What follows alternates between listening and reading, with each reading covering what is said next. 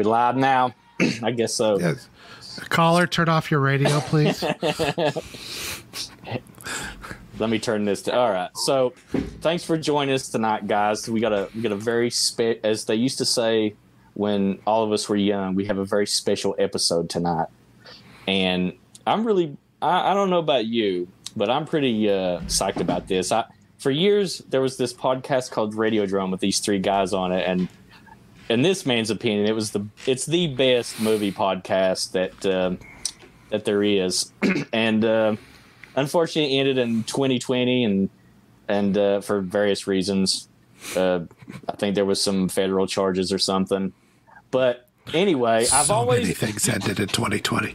so for uh, you know years I've been like, oh, I, I, what can oh, I wish I wish I could get these guys back together again. I'd do anything for this, and uh, the wheels started turning, and I convinced uh, all three. One of them, unfortunately, isn't going to make it tonight, but the two print two of the principals, Josh Hadley at 1201 Beyond, and Cecil, who uh, our viewers know is Good Bad Flicks already because he's a, a, good friend of the show, and uh, we're back to they're back tonight joining us for a, a, a little bit of a resurrection of Radiodrome, the podcast, and uh, I think you guys will enjoy it because they're much more.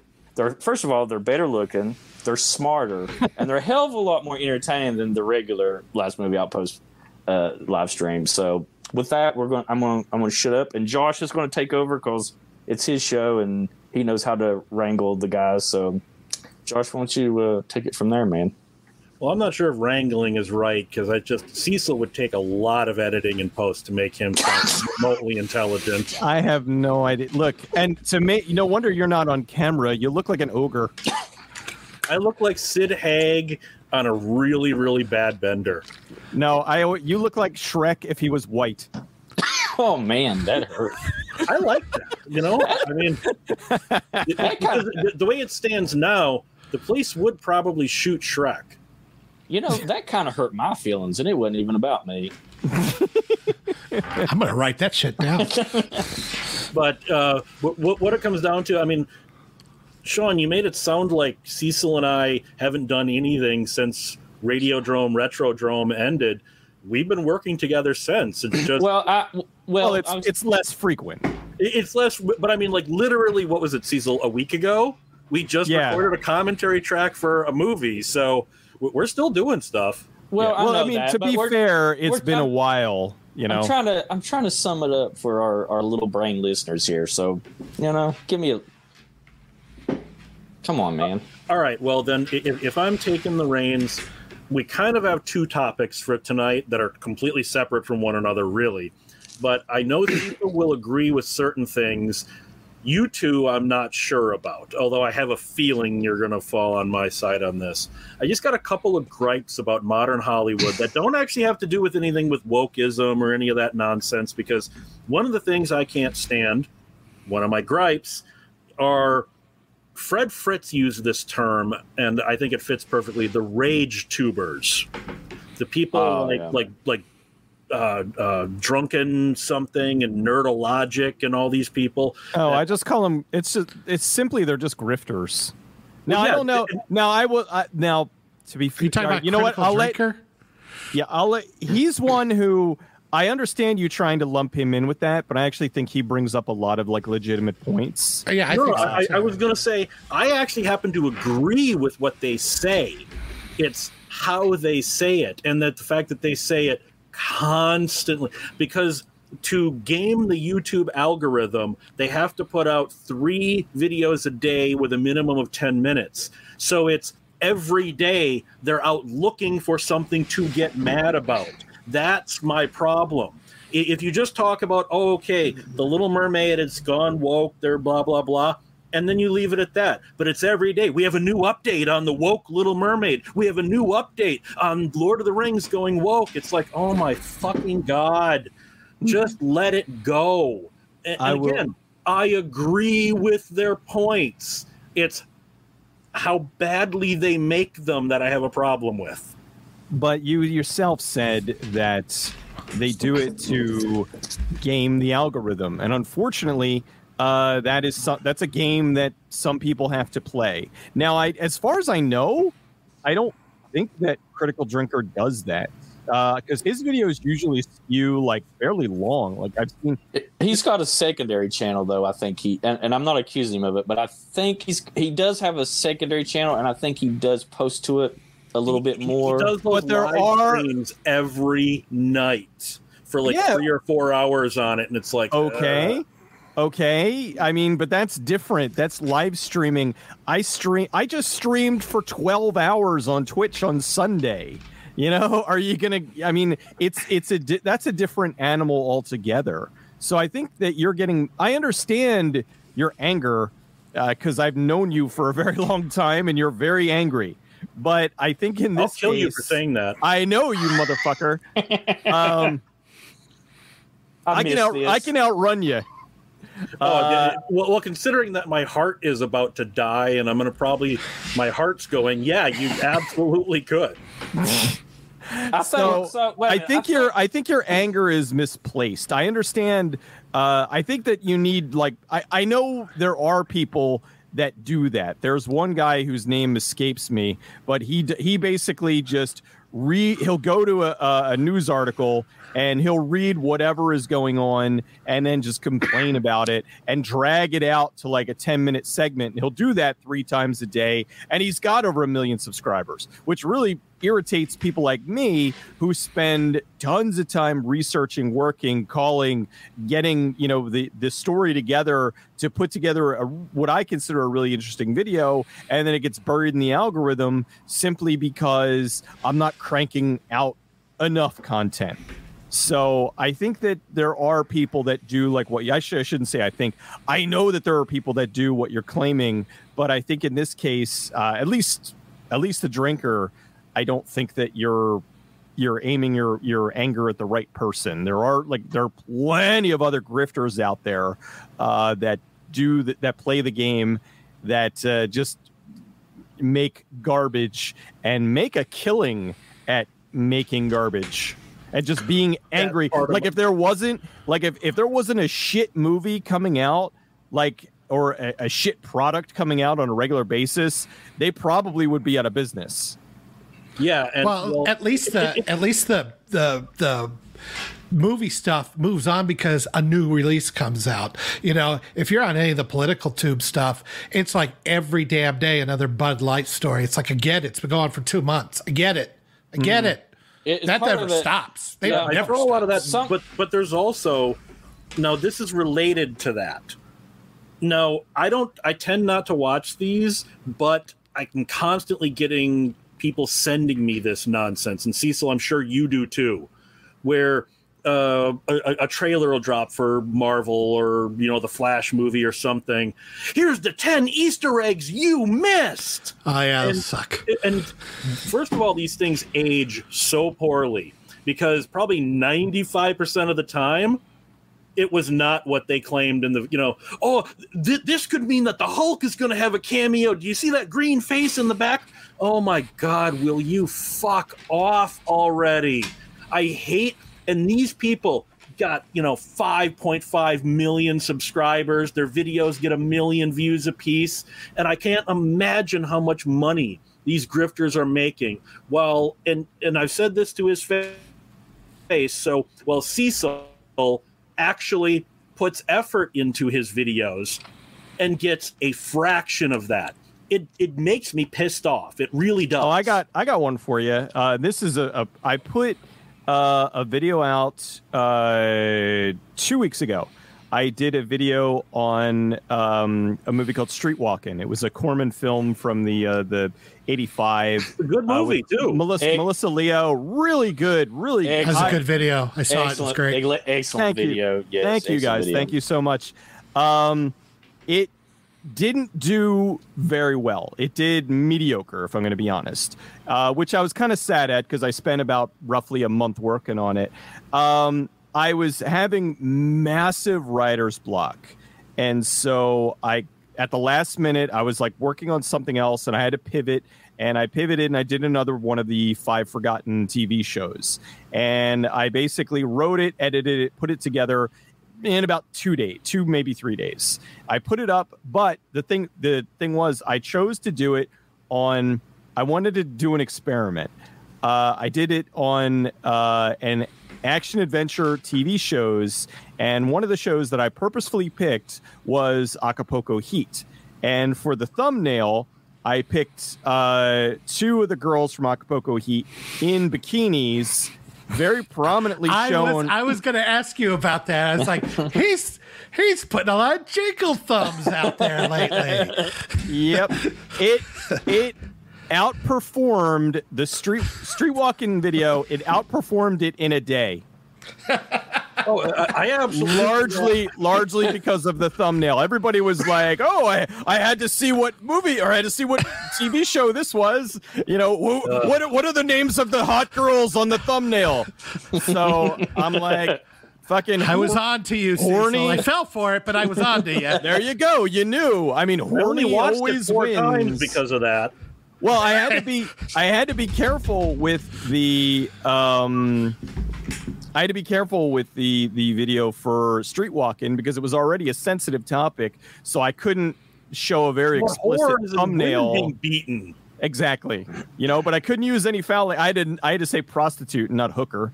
Um, uh, yeah. Cecil, the uh, just so you know, the proper nomenclature is angels with dirty wings. Uh, not a, not the the keep the change, you filthy animal. I was gonna say, what the hell's Macaulay been watching? or or or uh, as an alternative, soiled doves. Uh, I, I prefer ladies of the evening. Go back to like the 1930s with that one. Yeah. But uh, all right, I, I want to shift to the next thing that I want to bitch about. I don't know where Cecil's going to fall on this, or you guys. Are, are we just? But, we're just going to talk about a bunch of stuff that annoys you this evening for a couple of minutes, yes. And then welcome, we'll get to welcome to Josh's therapy topic. session. Just hang with us here. So I, I want to talk about movie run times because I think this shit is getting out of control. I, Cecil, remember when we were growing up? A movie would be 90 minutes on average, two hours if it were a prestige film, right? Mm. Now, if a film's under three hours, people feel like they're getting ripped off. Like the, the Renfield movie. I have my problems with the movie. Oh, Renfield was great. What are you talking about? I was shocked in a good way that it came in at one hour and 30 oh, minutes. Oh, okay. I thought you were going to complain like, for. I'm like, what are you talking about? It was, yeah, it wasn't that long. It, it, I, okay it didn't but, but one of my complaints is that entire subplot with the crime lord felt like uh, it, that was padding to get to 90 minutes. It felt like if you got rid of the padding in this the movie was going to be an hour. Because I, I, i'm a professional editor. I've edited for television i've edited for the news i've edited for quite a few radio and all this. It has been a long time since I've seen a movie that's two and a half plus hours where I actually thought to myself, yeah, this needed to be two and a half plus hours. Almost every movie I see, I say to myself, I could have cut 25 minutes out of that and not lost one second of the story. I just think run times have gotten out of control, and I don't know how we got here. I well, weren't the weren't the run times a lot longer, or for many movies anyway? Back in, I mean, like, like Ten Commandments or uh, Ben Hur, or you know these big movies back in the fifties. I say bring back intermissions if you're going to make them that damn long. Yeah, I uh, here's here's my thing. Uh, I don't like Roger Ebert. I've made that abundantly clear over the years, but he does have a great quote. Uh, it is that a bad movie can never be short enough, and a good movie can never be long enough. So I kind of agree with the the notion of that because I have seen excellent three hour movies that fly by like nothing. And I've seen 90 minute movies that feel like they're five hours that just take forever. so um, I think that it all really, I mean, you were talking about editing. I also am a professional editor. Um, and it comes down to the editing. It comes down to the pacing. It comes down to if you are keeping, like, I mean, there needs to be ebbs and flows in a film. You can't keep action going the entire time unless you're hardcore Henry. But um, I think that uh, for the most part, you need to have that balance. You need to have the story, you need to have the action, you need to have whatever else it is. You need to whatever, do whatever it is to keep the audience engaged. And a lot of times, um, you get a director who's a little bit too in love with his footage and they tend to stretch the film out longer than it really needs a to Tarantino be. or a Zack Snyder because I'm not going to attack the, the, Snyder cut of Justice League, and I'm booing you, not was, Zack Snyder. There was no reason that movie. Yes, there was. Four goddamn hours long. Yes, I it was. It was brilliant. I, I, had to watch that for. You stink. I don't like episode. you. I had to watch it the, the day it came out. I thought the movie was getting over with, and I looked at the runtime and I said, "Oh my god, there's still two hours and eleven minutes left." Oh my fucking god! Will you just end? It was brilliant, and you went in lot. You you went in knowing that you weren't going to like it, so I don't know why you bothered. That doesn't mean I'm, that doesn't mean I'm going to hate it. I'm not going to go watch movies. I'm not going to go watch Fifty movies. Shades I've... of Grey and know that I know I'm not going to like it. So why am I going to watch it? Well, all right, then let, let's let's go back to Renfield for a moment why is Awkwafina a thing? She, uh, uh, like I said, Cecil, in general, I liked all the stuff with Nick Cage and Dracula and Renfield. Every time Awkwafina came on screen, she destroyed that movie. She I'll be was so painfully unfunny and unnecessary. She literally wrecked that movie for me. And she's in like three or four movies that are coming out. This woman is not funny. I'll be honest with you. Do you remember her sister in the movie? I thought they should have flipped characters. Like the sister who was like the Fed, I thought she should have been the Awkwafina character, and then because Awkwafina was like playing it more ser like she was supposed to be playing a, a like a funny character, but it was more serious, and yet like she I I loved Renfield. I thought it was great. I did a uh, you know, review Nick on it. Cage was I did too. I liked I liked it. I, I thought it, it was on your recommendation. Really freaking good. I was surprised genuinely how good it was. And I will agree she if if there is a weak spot in that entire film it is definitely her. I thought that she was maybe she wasn't really the best cast. She didn't ruin it for me like she did for you, but I did feel that uh, like she like especially because Nicolas Cage is having a great time and Nicholas Hoult Cage stole that movie from Nicholas Hoult and it was supposed to be Hoult's movie. Oh, uh, but but Hoult was was no was no uh, slouch either. No, no, like, no, no. I, am not complaining too. about him. I'm just saying Nicolas Cage overshadowed him the entire film. Yeah, but it's Nicholas. he overshadowed Cage. him on the poster. Are you kidding me? he did. But, but, but the Awkwafina thing also plays into the final thing I want to bitch about before the real topic, and that is quipping. We we sort of have Joss Whedon to blame for this all the way back into the '90s. Everything is now quips and smartass remarks. I mean, even Star Trek has fallen to this. Have you guys watched Strange New Worlds? Every no. character talks like they're in a Joss Whedon film. Every uh, character is constantly quipping, and it's like, guys, that's not Star Trek. Will you stop with the quipping? And uh, James Gunn, who you know I generally don't like, but I, I I can admit he's made some good some stuff that I have liked. But one of his big things, and I don't know if this is an insecurity thing or something, he seems unable to be able to fight his own need to quit. Because there's quite a few of his movies where you get a nice emotional moment happening.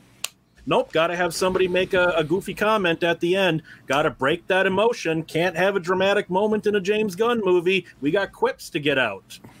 Well, that was and my just, problem with Peacemaker. It went on way the quips just because it was stretched out over ten episodes or eight. Yeah, it it's like it there were quite a stopped. few emotional moments in that, but they're always undercut by some character making a goofy comment.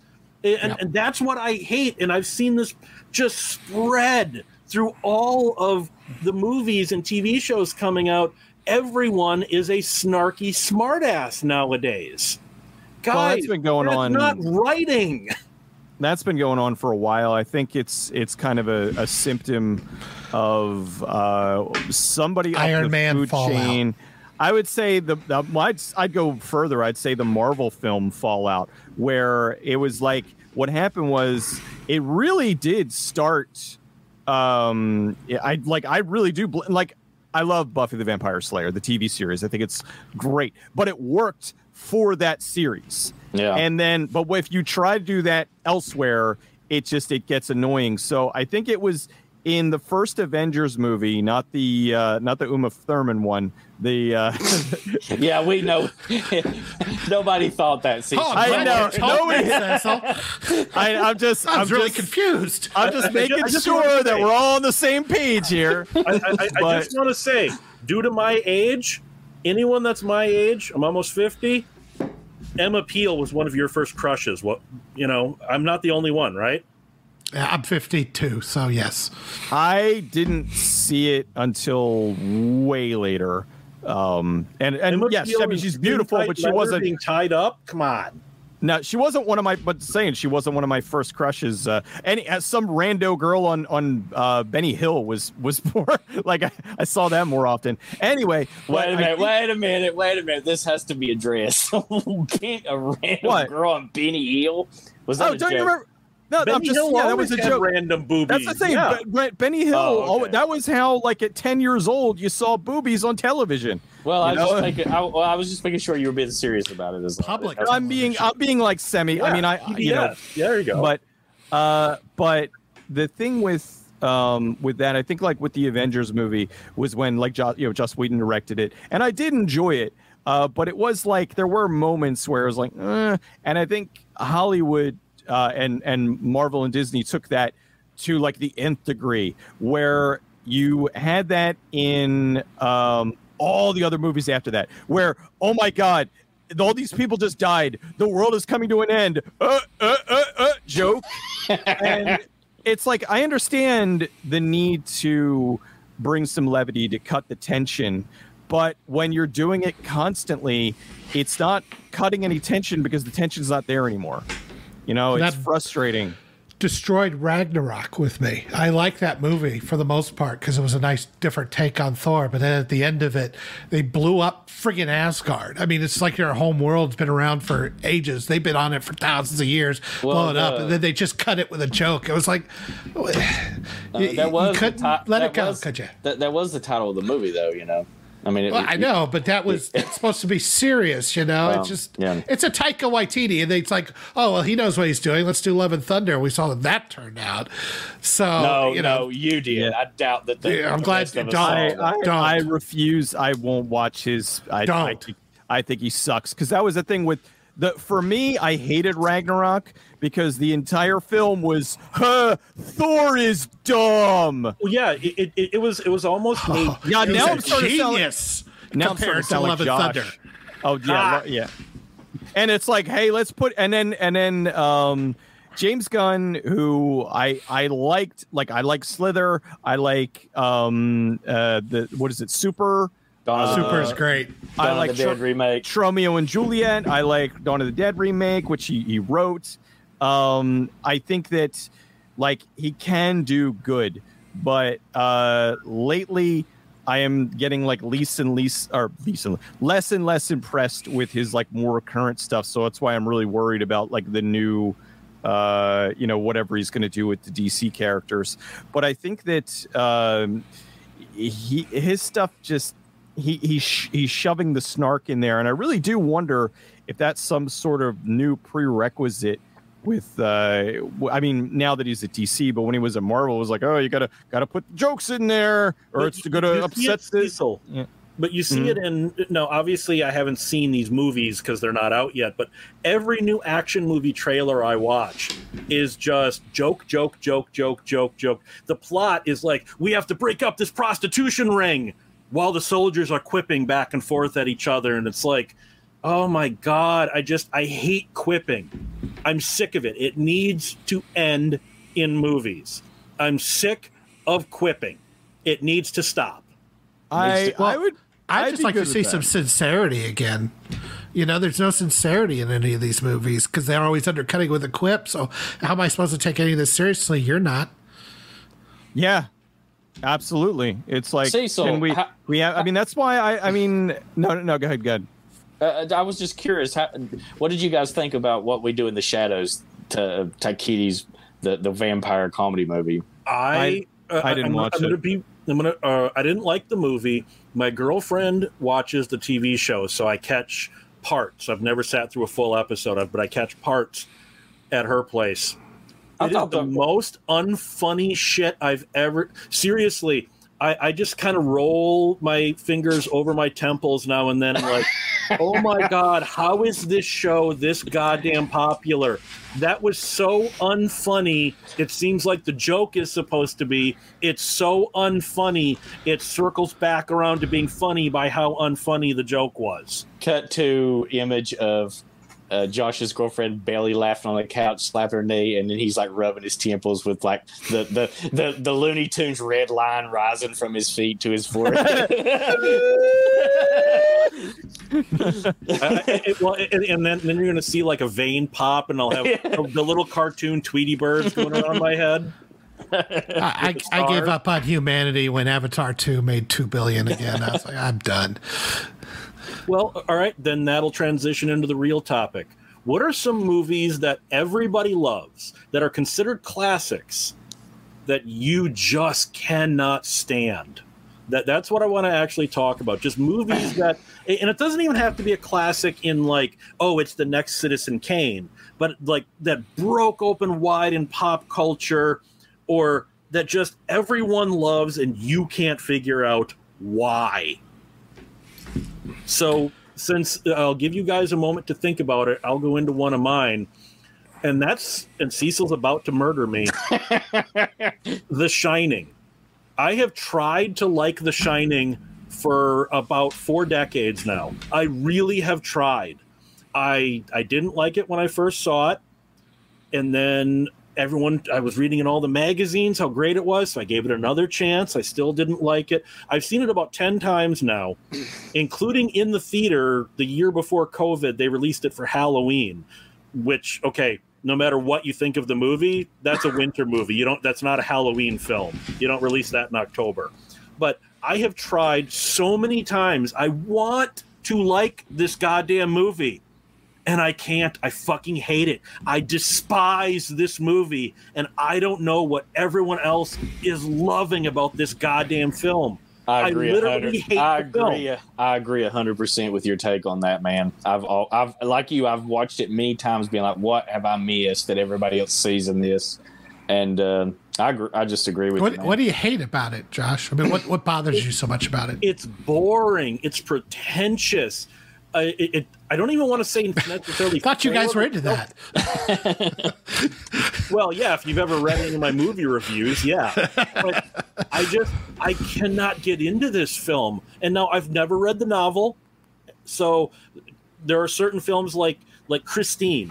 I never really liked that movie, but I like I've heard one the novels quite a bit better. Okay, fine. But I've never read the source material. The- believe one. it, or, in my opinion, the the movie of The Shining is a step up from the novel. In my well, I did see the 1997 miniseries, and strangely enough, I didn't hate it as much, but I hated it for different reasons because it's very different. So I, I know Cecil likes The Shining. He's booed me before on Radiodrome. Ooh. You see, but I just can someone explain to me what I'm not seeing in this film? What what is so genius about one of the most boring movies ever made? Well, the the thing is, what you need is a little thing called patience. And Oh so yes, when you you know the, the guy who loved Orson Welles movies and has Network as the second greatest film ever made. I don't know patience in films. no, it it helps if you had an overbearing father, too. It'll really get to you That Oh yeah. I had, Um, a, I had a physically abusive drunken father. Does that count? Okay, well, maybe it hit too close to home. Then. I don't know. That's what it was. He saw too much of his. He saw too much of himself. He's like, something about this movie makes me very uncomfortable, and I just can't put my finger on it. I I will goof on you about it, but I mean I can kind of understand. I I like my my brother-in-law uh, he doesn't like it, but the reason why he doesn't like it is different. The reason why he doesn't like it is because it's been parodied and lampooned so much that by the time he finally saw it, like he saw it in his 40s. And he Yeah. was like, it, it was uh, like he already knew everything that was going to happen, and he was actually laughing at it because uh, this the Simpsons Treehouse of Horror did the one episode in The Shining. No work and, and all work yeah. and no play makes Homer Homer something something. something. Don't mind if I do. so I, I, that was like why when she opens like up the typewriter. It just says "feeling fine." Oh,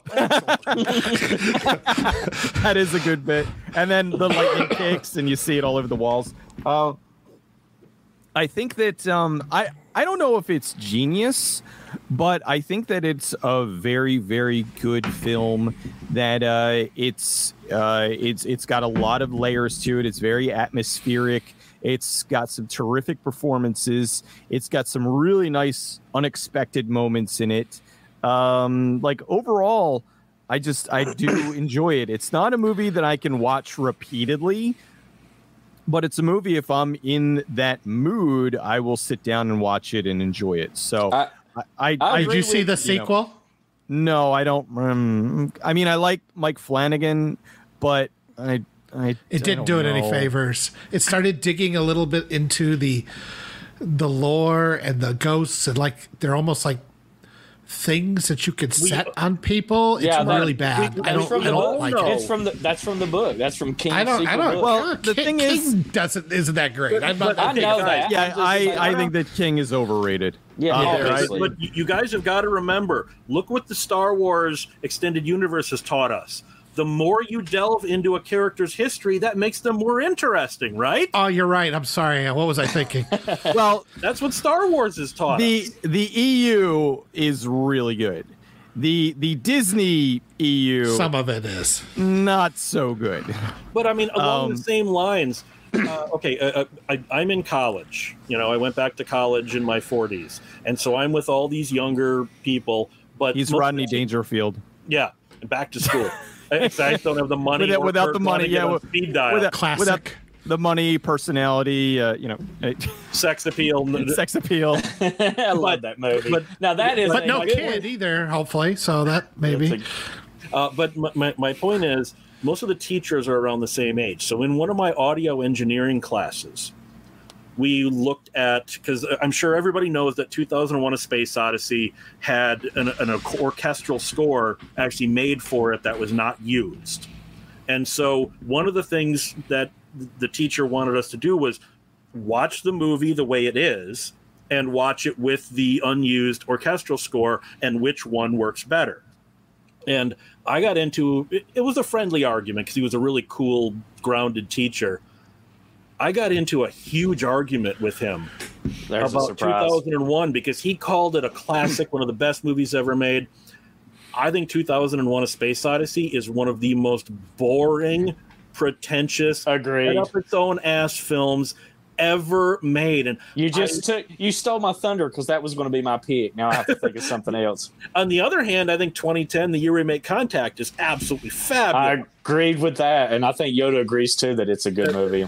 I made a I made a whole Overlook video that never got enough. That that and that is disappointing as Cecil's uh, Streetwalker. So, you know, as but far as like, viewers, but it's like mm. 2001 is so boring. And again, just like with The Shining, I grew up reading in magazines about how amazing it was and groundbreaking, and the special effects and stuff for the time it came out were groundbreaking. I'm not taking that away from it, but as a movie it doesn't work at all. It, uh, I mean, even Arthur C. Clarke, besides his pedophilia and all the other bullshit that's come out since then, even he said at the time, because the movie was, I think, two hours, 47 minutes or something like that when it was first released, he said there's about 38 minutes of story in this three hour movie. And that's damn accurate. The whole movie is just dancing to classical music. Look at these special effects with classical music. Somehow Stanley Kubrick tricked is it Warner Brothers or Paramount? I can't remember which studio it was, one of the studios into giving him millions of dollars to make a an overgrown student film. And I just I don't get this movie. I don't get the love I, for it. Well, oh, I I've acquired a love for it. It's like, you know, you have to acquire the taste because I didn't like it the first time, but every time I've watched it, I've kind of liked it more and more. And I think the thing I like most about it is because, uh, you know, Clarke is an optimist and, and uh, Kubrick and is a, a pessimist. Well, well, that, well, that explains the space baby now, doesn't it? so the yeah, but I always saw the space baby as like, oh, it's a rebirth of humanity, or uh, humanity's just a bunch of babies, and that's all they're ever going to be. You decide. I don't know. I like that. I like the you know which which which take do you do you grab on this? Now I like 2010 because it's much more conventional and it does some really nice things too. I think it's very underrated. Yeah, but, I agree. Uh, it's very underrated in my opinion. I like legit like that movie a lot. To 2010, that is. I, I agree with yeah, uh, I, I, Josh. I, love, I love 2010. It's great. The, the thing about The Shining and 2001 is it like it's like Cecil said. Technically, they're they are very well done. They look great. They have you know, but they just they commit the greatest sin of all to me. They bore the hell out of me. I like slow and boring. That's why I like Star Trek: The Motion Picture. It's the boring one. Not nearly as bad. motionless picture. Yeah, not like nearly as bad one. as Thin Red Line. That oh, is that is probably the most pretentious movie ever made. Yeah, and, and you got to remember, there's three hours that have been cut out of the Thin Red Line. Oh, is that your pick? Is that your hate pick? Cecil? No, no, no, no, no, because that's not a uh, that's no. Uh, like Cecil and I have talked about that on Radiodrome. We that's one of the times we agreed. Thin Red yeah. Line fucking blows. We've we've agreed. I saw that in a theater. Oh my god, I wanted to just. I, oh, you poor bastard. Oh, I wanted to leave so bad. I really just I was hating every like nothing. I know some people are like, I mean, there are certain movies where people are like, oh, what, like Blair Witch Project, where they'll be like, oh, nothing happens. And it's like, yeah, plenty of stuff happened. You just have to watch the movie. But in Thin Red Line, literally, nothing happens. It is the most empty film. It is swimming well, to, you know, or or they're standing around, and it's supposed to show, uh, you know, the the the downtime of war and the and it's like, yeah, but it just doesn't translate to a good movie, and that's not my yeah. pick. I just wanted to, I, I did. I did watch it, or I should say, I watched about 15 minutes and fell asleep. I don't know if that counts, but that's about as far as I've ever gotten with it. That, that you should think, like, you should really think you're lucky. I never stars. bothered to try again, so I was like, okay, yeah, don't, don't. don't don't absolutely don't. Um, well, all right then, so, Cecil. Right. What what would your pick be for a film that everyone but you seems to love? Well, here's a film I pr- I know I've mentioned it before, but not on here, obviously. But uh, it's a film that is beloved. It's a film that is considered a classic. It is a film that spawned a trilogy. Star Wars. The Hangover. Oh, uh, I I've never seen the sequels, but I'll agree with you on that first one. I because I didn't, I didn't like it. I didn't see that till yeah. video, Cecil. So I, I had just everybody telling me how amazing it was, and I rented it and went, "What the fuck was that?" Yeah, I um I had seen it same same thing. Like everybody's telling me that it's the funniest movie you've ever seen, and and I'm like, okay. I started watching it, and my biggest problem was every single thing. It was set up, set up joke, set up, set up joke, set up, set up joke. Hey, there's uh, a tiger in the bathroom. Hey, did you know there's a tiger in the bathroom? They open. The, door. oh, there's a tiger, in, the, in the bathroom. You know, Mike uh, Mike Tyson. Oh, he's gonna do the thing, and he punches him in the face, and it just everything was terrible. Everything was so choreographed. It was not funny. I seriously didn't laugh the entire film. And I have a fantastic sense of humor. Uh, I uh, love. No, I, was, I had the same that, reaction. oh, yeah. you're the same Bullshit. guy that thinks repossessed is funny. Repossessed is, is, funny. You're wrong. oh my god! But what I'm saying is that I thought I was I, the only one that ever saw that. I read that when that first came out, and I didn't laugh once. Uh, I laughed my ass off that movie. Uh, what I am wait, saying wait, wait, is that I am easy to please when it Cecil, comes to humor. Yes, Cecil, I will tell you something. Yoda is such a small wit that he does not like Caddyshack 2. He does not think that's funny. Caddyshack 2 isn't funny. Caddyshack 2 is a goddamn abomination of, on mankind. Dude, it I, is a I masterpiece. Wouldn't, I wouldn't say it's an abomination. like there are, it's not a good movie, especially. No, abomination is a is a perfectly acceptable uh, description. I uh, think. Okay, okay, all right. What is it, Mrs. Gunderson? Uh, Miss, like, Mrs. Esterhaus. Mrs. Esterhaus. How much cocaine was Dan on? I mean, come on. Not enough. I, will give Caddyshack 2 this. It's funnier than Elf. Oh, you just picked mine. I mean, that, was that going to be your pick? Because I despise yes, I that film. Fuck, I despise Elf. It's I like a Christmas perennial classic now, and I fucking hate that movie. Uh, the only one I hate more than that one is Step Brothers, which for some reason oh. was really ah. popular too. Or I hated both those fucking movies. Or Bridesmaids. It's like uh. the simple-minded are the ones who go to the box office. Apparently. Well, that's I why mean, that's, Avatar 2 made 2.7 billion worldwide. That's always that's always kind of been the way. I mean, it's uh, like as much as I get angry when a producer is like audiences are stupid and then you see a really terrible right. movie come out and it makes a billion dollars and you're like oh god damn it like I, I mean I, I remember because I think we talked about this when the when the movie came out. The reason that Oscar winning and one of the greatest movies of the 2010s, Mad Max Fury Road, came out. It was destroyed at the box office by that that like acapella movie sequel. Oh, what Pitch, Pitch Perfect? Perfect? Pitch, yeah, Pitch Perfect two destroyed. Fury Road. Max Fury Road at the, at the box office. Wow. And it's just like, uh, I, I, remember when I went to go see Traffic, the Steven Soderbergh movie, in the in the theater in 2000, 2001, whatever year that was. The line was around the block, and we thought, okay, this is a big hit. they were all in line for Save the Last Dance. Oh there were God. like a dozen people in traffic. Save the Last Dance sold out, and they had to put a sign on the door that this showing has, has sold out. And I just Come went, on. "Oh, for fuck's sake!" Come on, Josh. Julia Stiles at the height of her powers. I mean, come on. Actually, isn't she in traffic as well? That I, isn't she is the daughter? She, she is oh, in traffic. Goddamn, you're right. Yeah, she's the daughter in traffic. All of a sudden, I was like, wait a minute, she's in traffic as well. Oh, let me go see the new Julia Stiles movie. And then they end up they wanted, the last dance. Go, what the fuck is this?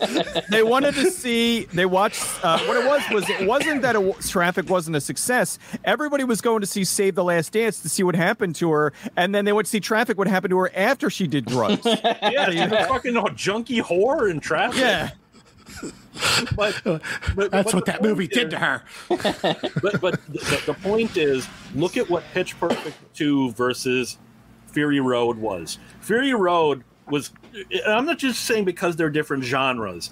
I'd say objectively, the better film. You can like both movies. I'm not taking that away from anybody. But objectively, which one of these films is going to be remembered a decade from now? Pitch Perfect 2 or Mad Max Fury Road? Well, right now, people still talk about Mad Max Fury Road. I haven't heard anybody talk about Pitch Perfect series and God knows how long. I forgot they even existed until you yeah. brought it up. My so girlfriend occasionally love those movies. But so. the the thing is, though, in Hollywood's eyes, doesn't matter. Movies yeah. came out, they made a shit ton of money. It's all you know. They don't. They don't care about the longevity. They don't care if a bunch of fucking nerds are still talking about it a decade later. I mean, they do if they can figure out a way to market and sell them the movie again and again and again. but for the most part, they only really care about those first two weeks at the box office. If the movie uh, opens at number one and makes a killing, well, then they'll greenlight a sequel or they'll figure out a way to make a sequel. And they don't I mean, look at all the terrible Disney movies that come out, make a ton of money, and then disappear. You know, who talks about the Lion King remake? Who talks about the Aladdin remake? Who talks about the Beauty and the Beast remake? They all made over a billion dollars. So they're just going to keep doing that. They, are doing it with the, the the Little Mermaid, and this might be the first one that doesn't make a billion dollars. But they're going to keep plugging along, doing it whether or not people want them or, be, or whether or not the general consensus of people want them. Because at the end of the day, there's a 90% chance that they're going to make a shit ton of money. Well, I, I, I want to ask then, pivoting off that, I, I want to ask a question. Why do so many dumb movies make people feel smart? Because there are certain movies where you look at it and you, the only way you can describe it is this is the kind of movie a dumb person thinks is a smart movie. Like this came up recently on Joe Bob's thing, the freaking Babadook. I despise this film, but I see treatise after treatise about all the subtext, and it really means this and, and this and this, and you missed this, and this was double subtext, and it's like, no, it's not. This is just a fucking bad movie. Well, Stop even the director, even the director came out and was like, "No, you're you no, you're all wrong. Like this isn't the way." I so I don't particularly blame the director for the fact that people are reading too much into this. I didn't like the Babadook because I I know the kid is supposed to. You're not you're not supposed to hate the kid, but I hated the but kid. you do. I hated the kid. I wanted. I was rooting for the monster to eat him. He cer- was, Cecil is certainly not Arthur C. Clarke. No, uh, I certainly no, am not. In, in, that case, Arthur C. Clarke wanted to eat the kid. hey but I mean, like it even goes to, and here's where Cecil and I are about to get into a duel. Something like Scream. Now let, us leave all the sequels and everything out. Just like when Scream came out in was it '96 or '98? Yeah, six. 96? 96. Okay. No, it was later than that. What? That? It was, nine, it was 96. 96. No, I knew it was mid to late 90s. Now, I don't like that movie, but I think people keep reading into oh, there's all this subtext and they're and they're and they're commenting on all this, and I'm like, this is a movie that is stupid. It's a stupid movie that requires the characters to be stupid for it to work, but uh, part of the joke is the characters in slasher movies is always stupid, so the writing isn't stupid. It's stupid because it needs to be stupid to comment on the stupid. No the, the Scream movies, I hate these films and the fact that it's a franchise, a TV show. Oh my god, I hate hearing how smart the Scream movies are. Okay, right, two two things. No, I'm not going to attack you. I'm just going to say two things about Scream, uh, and because we're, we're just focusing on you know you just wanted to focus on the original but then you went off and talked about the sequels but the original i think for what it was uh, it was a very clever lampooning of the slasher genre. I think it was Wes Craven really just having some fun with the genre that the slasher genre that he really helped to foster and to to work on. And he kind of wanted to do that. It was sure there was a little bit of uh, catharsis in there where uh, he was poking fun at, at tropes and stuff that he had done. Uh, so i just think that it was it was a neat little film.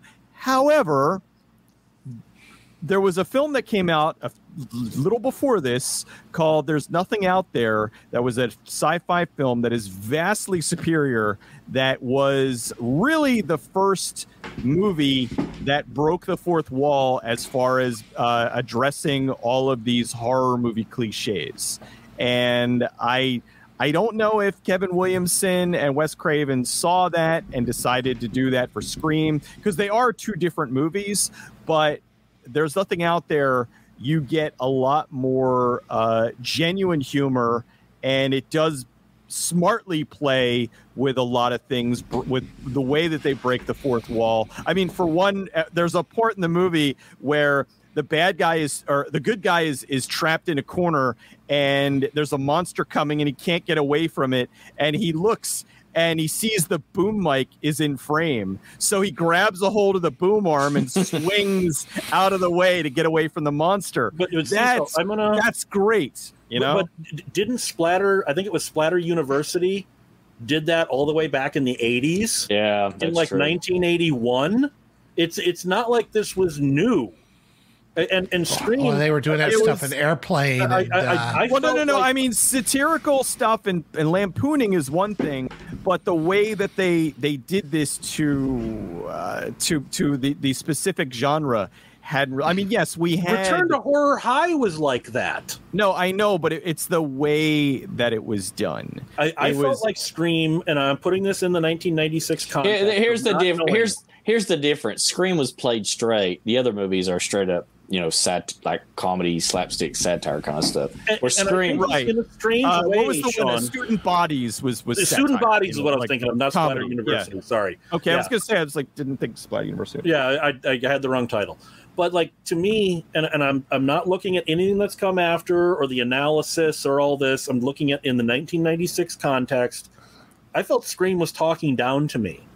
The whole movie was like, "You're stupid for liking slasher movies, so we're going to give you the slasher movie you deserve." I, I felt like the movie was condescending to me, and then seeing interviews with Kevin Williamson didn't help that because at least at that point his head was so elevated he came across as a condescending fuck at that point. He really kind of came across like I am smarter than you. And so I think I think Scream in 1996 one of the first movies that played it straight but did like meta ironic meta commentary, which unfortunately is in every fucking film that comes out now. So I figure it has a lot to answer for. Yeah, I, I hear you on that. I liked it. Hey, I liked it already. I like fun. it too. I like honestly. I I have enjoyed the series more than I ever thought I would.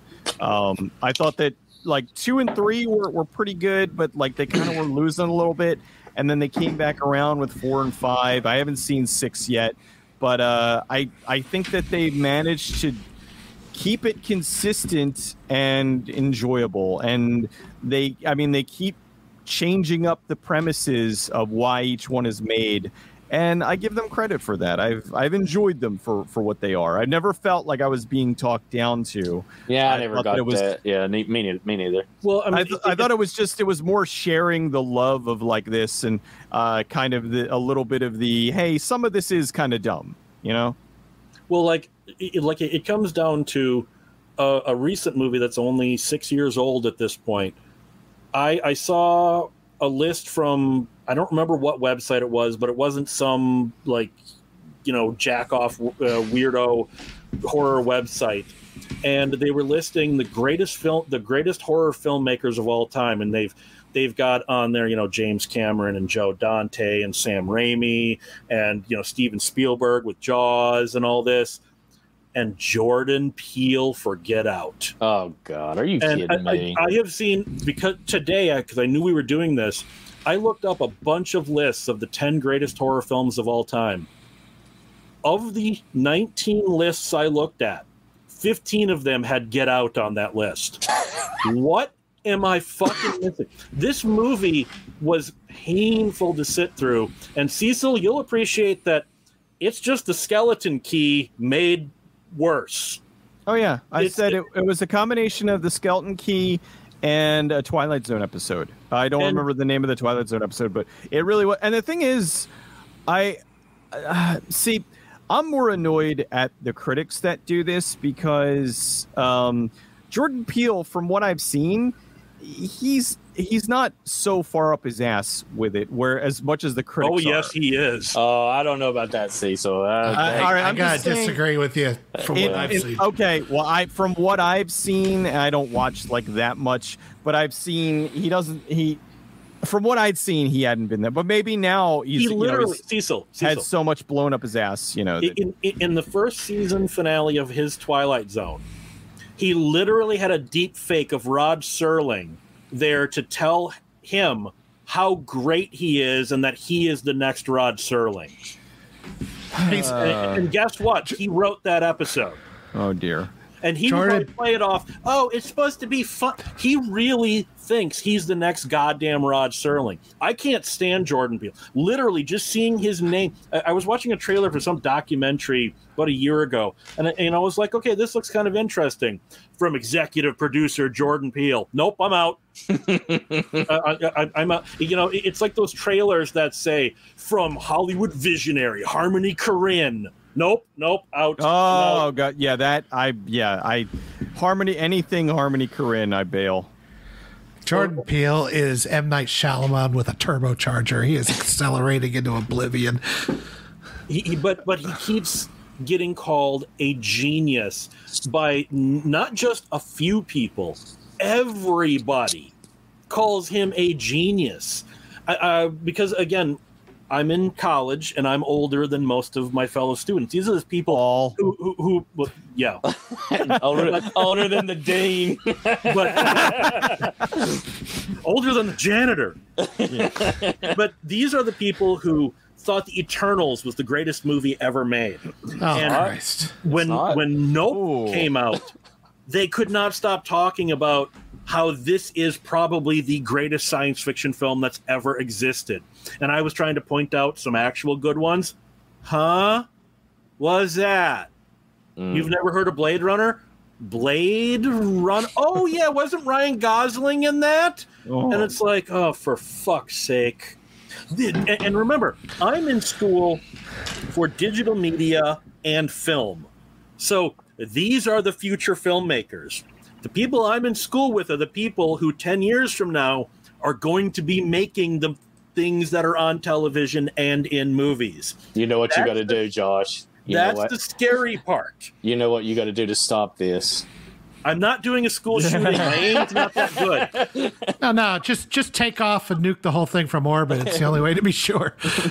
well, because like so, okay, there, there, there's this old, there's this saying. I I honestly cannot remember where I saw this, so I'm not. A, I'm to not attribute it, but not out of being a dick. I literally can't remember who said it, but they basically said do you wonder why the people who were making films in the 50s and 60s and 70s and 80s why those films were better because those people grew up reading and reading classic literature and they were brought up on plays and they were brought up on culture the people making movies now were brought up on cartoons and video games it's oh, not a one to one it's worse than that, Josh. It's way worse than that. Those people in the 50s, they grew up through world wars, Korean wars, uh, Cold Wars. They had all kinds of stuff going on. They were outside, they weren't glued. The people today, have you ever noticed how many? I mean, I know it was in Renfield, I know it was in a ton of these others. All these kids today, the only thing they know is therapy sessions. Every damn movie has somebody in a therapy session now. Uh, you know, because that's all they know. They don't go outside. They don't get out of their phones. They take God knows how many pills. And you're right, they don't read. Yeah. They only that you see. I have never seen so many. You take a look and you start noticing it. How many times in a movie these days there'll be a scene with somebody in some sort of therapy session? Well, because that's I'm, all they know. Saying, that is that's saying, a good point. Yeah, because they they write what they know, and so they write. Oh well, everybody has problems. That's a microaggression. So they write some. well, let me know when it gets to a macro aggression. but I mean, my point is, I'm seeing these people, and and most of them are very nice people who I can actually have an intelligent conversation with at school. I'm not trying to say these are dumb people. I'm I'll saying say, I'll say it. No, no. what, what I'm going to say is, and I love this quote from the movie to uh, uh, to live and die in L.A. So you can tick that off your card because I bring that movie up all the time. Is their taste is in their ass. And that's the problem. Th- these people have no, t- literally, in one of my film classes, not counting the teacher, of course, I was the only one who knew who Orson Welles was. That's I, hard. That's almost hard to believe. I was the only person who knew who fucking Malcolm McLuhan was. And no, Orson Welles, that floors me. You know, and and no, he's not the manager from the Sex Pistols. He's the guy that did uh, Unicron's voice in the Transformers 1986 yeah, movie. Oh, obviously. that guy. Oh. but I mean, it's like these. No, and he killed it, Sean. He killed it. He did. He did kill it. A, a, a, friend, a friend of mine who's the same age as me. We're literally only like a month apart. We grew up together with the same pop culture experiences. He tried to put this into a perspective, and I disagree with him. But he said, "Yeah, uh, but, but, but but but he he he said, Josh, you were the weirdo." Uh, he, he, he, said when we he said when we were growing up, we were renting all these bad trash movies and all that, and he's like, the rest of us would go out and get drunk you were the one who turned on Turner Classic Movies. He's trying to point out I'm the outlier. I think he was trying to situation. tell you. I think he was trying to tell you you were a nerd. well, yeah, so was he. But I mean, ah, he, the French. He, he, wasn't drunk in those, by the way. He was fucked up on sleeping pills. It's uh, a true story. But but you know, it, it, it's. Like, I know, I know, I know, but it's still. I, I just because you, you brought up Orson Welles, I had to play the the, the sound but, drops. But, but I mean, the, but one of my points is now. Yes, I have matured as a film viewer and a film critic. That's like, debatable. Well, like I, I, rented all the Friday the Thirteenth movies all the time growing up on VHS or, or watched them on cable. My girlfriend who's only three years younger than me. So she had the same basic pop culture upbringing. She doesn't like slasher movies. She'd never seen a Friday the 13th movie before. So I brought my box set over, and I had not seen any of these movies since at least the 90s, literally not even into the 2000s. I was shocked at how fucking bad the Friday the Thirteenth movies were. I wait was really floored at how bad Let's take it easy here. Let's take it easy now. These were, easy, these were easy, awful, easy. man. They were. And I don't and know like, where you get getting that I've from. become that guy, haven't I? Yeah, you were that guy a while they ago. They came out once a year. They were just pumping them out until there was diminishing returns. They're like, you know, the Police Academy movies. It was the same bullshit. Twenties, I loved these. There's a and lot of nuance. As an adult, I'm wait like, a minute. You God, these are so bad. Say you don't understand the nuance of when uh, Jason Voorhees sticks that giant slate bar through that woman's face while she's laying in the water ditch. It's a it's a commentary on capitalism as she reaches his her credit her American Express to Jason. You just don't get it, man. You're well, out of touch. I will defend the Crispin Glover dance though to my death. Sean, there you go. I, yeah. I, I, I'm I'm going to say Transformers: Fall of the Risen or whatever that second movie it, it is called. That, that, that is actually a commentary Close on enough. trans people, how they are, feel uncomfortable. Oh, oh easy now, easy, to, easy. They have to transform into what society sees them as, and you see how you can read that bullshit into anything. Hashtag, Is that why that one had disavow, a pair of balls? Disavow. Disavow. Hashtag, disavow. Great gay, hashtag, hashtag great gay pride month. Right there. but, but but my whole but what my point uh, is, I'd like to say that I am not affiliated with uh, Josh Hadley. And, uh, my point is who let this guy it, on here? I don't know. It, it, it kind of dismays me a little bit when I'm in school with some of these younger kids and I hear them just going crazy over the latest Spider-Man movie or something, or Doctor Strange uh, uh, madness, whatever. And, and, and, I can't think of the freaking title off the top of my head. I'm not. I'm not being facetious. I can't Close think enough. what the title was, but it's not worth uh, remembering. Trust me. Uh, Mar- Marvel movie one eleven thirty seven. They, they they go off on this stuff, and then I'll try to show them like Six String Samurai or Mandy or a movie like uh, Beyond the Black Rainbow or Color Out of Space, which mm. are all modern movies that I love, and they want nothing to do with it. Cecil, yeah. what did you think of Color Out of Space? By the way, I've I've been meaning to ask you that for forever and keep forgetting. Oh, it's it's uh, it, I like I genuinely enjoyed it. Um, I just I'm sad because I want Richard Stanley to be making more movies again, and it's just he was vindicated. Did you see that? He was. I know. I followed him. Like he he said it like right out of the gate. He's like, "Look, I'm not going to talk about this very much because we're we're uh, they were in uh, litigation. Uh, we're in litigation. I just you know want to say that you know I this is all bullshit, and this is all going to be proven. And as we've seen, is everybody knows the allegation but then nobody talks about you know. I, I actually, I mean, can you way can later you talk a little uh, bit about? I'm, I'm, not familiar with this. Um, okay, first, you, yeah, you, you know who Richard Stanley is? Uh, not that familiar he, with He has very normy taste in films. Sure. Oh, okay. I, I get into the, some esoteric stuff here and there. I'm just not as broad as you guys are. He, he, he's, a, he's a South African filmmaker who made started making music videos. Cecil and I actually got to talk to him a couple years ago, and he was fantastic. He was but, awesome. Uh, he, he made Hardware in 1990. In 1992, he made Dust Devil. Uh, I should point out that is a, actually connected to the uh, uh, 2000 AD universe, the Judge Dredd universe. Yes, yes. Well, the movie's not the original well, story is, but so yeah, it, yeah, it, it's loose. But yeah. he, he, made those movies. He made a bunch of music videos. He got fired or quit, depending on which story you want to believe, off the terrible Marlon Brando Island of Dr. Moreau movie, but that's that's a whole thing we don't need to get into. I, I have I have watched that documentary. It's amazing. Yes. Well, yeah, the original director. He his his career kind of went into free fall after that. He wrote some screenplays for movies he had nothing to do with. And he came back with The Color Out of Space, an adaptation of Lovecraft stories. He was always a big Lovecraft fan. And when Cecil and I talked to him, he was I think he was still prepping the movie. I know he hadn't started shooting it yet when Cecil and I interviewed him. But yeah, he was he was he didn't even really like say. He I just kind of funding wasn't he like he was still looking for funding i think. Yeah he like alluded to that he was working on something. I think he even said lovecraft related that he really wanted to do.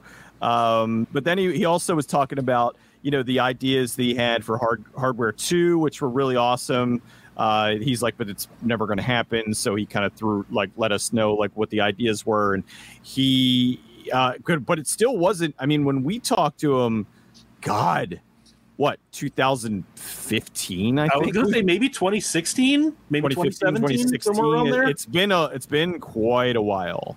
Um, but, but but he he is he has a visual eye that okay Yoda, you haven't seen most of his movies, but the other two, you guys can say it's it's sort of like what if Rob Zombie, Lucio Fulci, and Dario Argento fucked behind a bar, and the and the result was a, a, a Richard Stanley movie. Would that be about accurate? Yeah, I would probably. I mean, I think that, you've painted a good enough picture for me. How about that? And you know, he, he's very smart. He college, li- Toyota. College teaches you to talk like that. Yeah, he, he, he lives in France, and his ex girlfriend claimed he raped her and he would beat her, and he was this abusive guy, and he he wouldn't let her leave the house, and she was all shell shocked. Blah blah blah. Everybody abandoned him. Arrow was to do a was to do a Richard Stanley box set. They canceled that. Severin stopped. They pulled all of his films from that, and they even gave his residuals to a woman's shelter instead of sending them to him, which can't be legal. You know, yeah, to me, they, they still.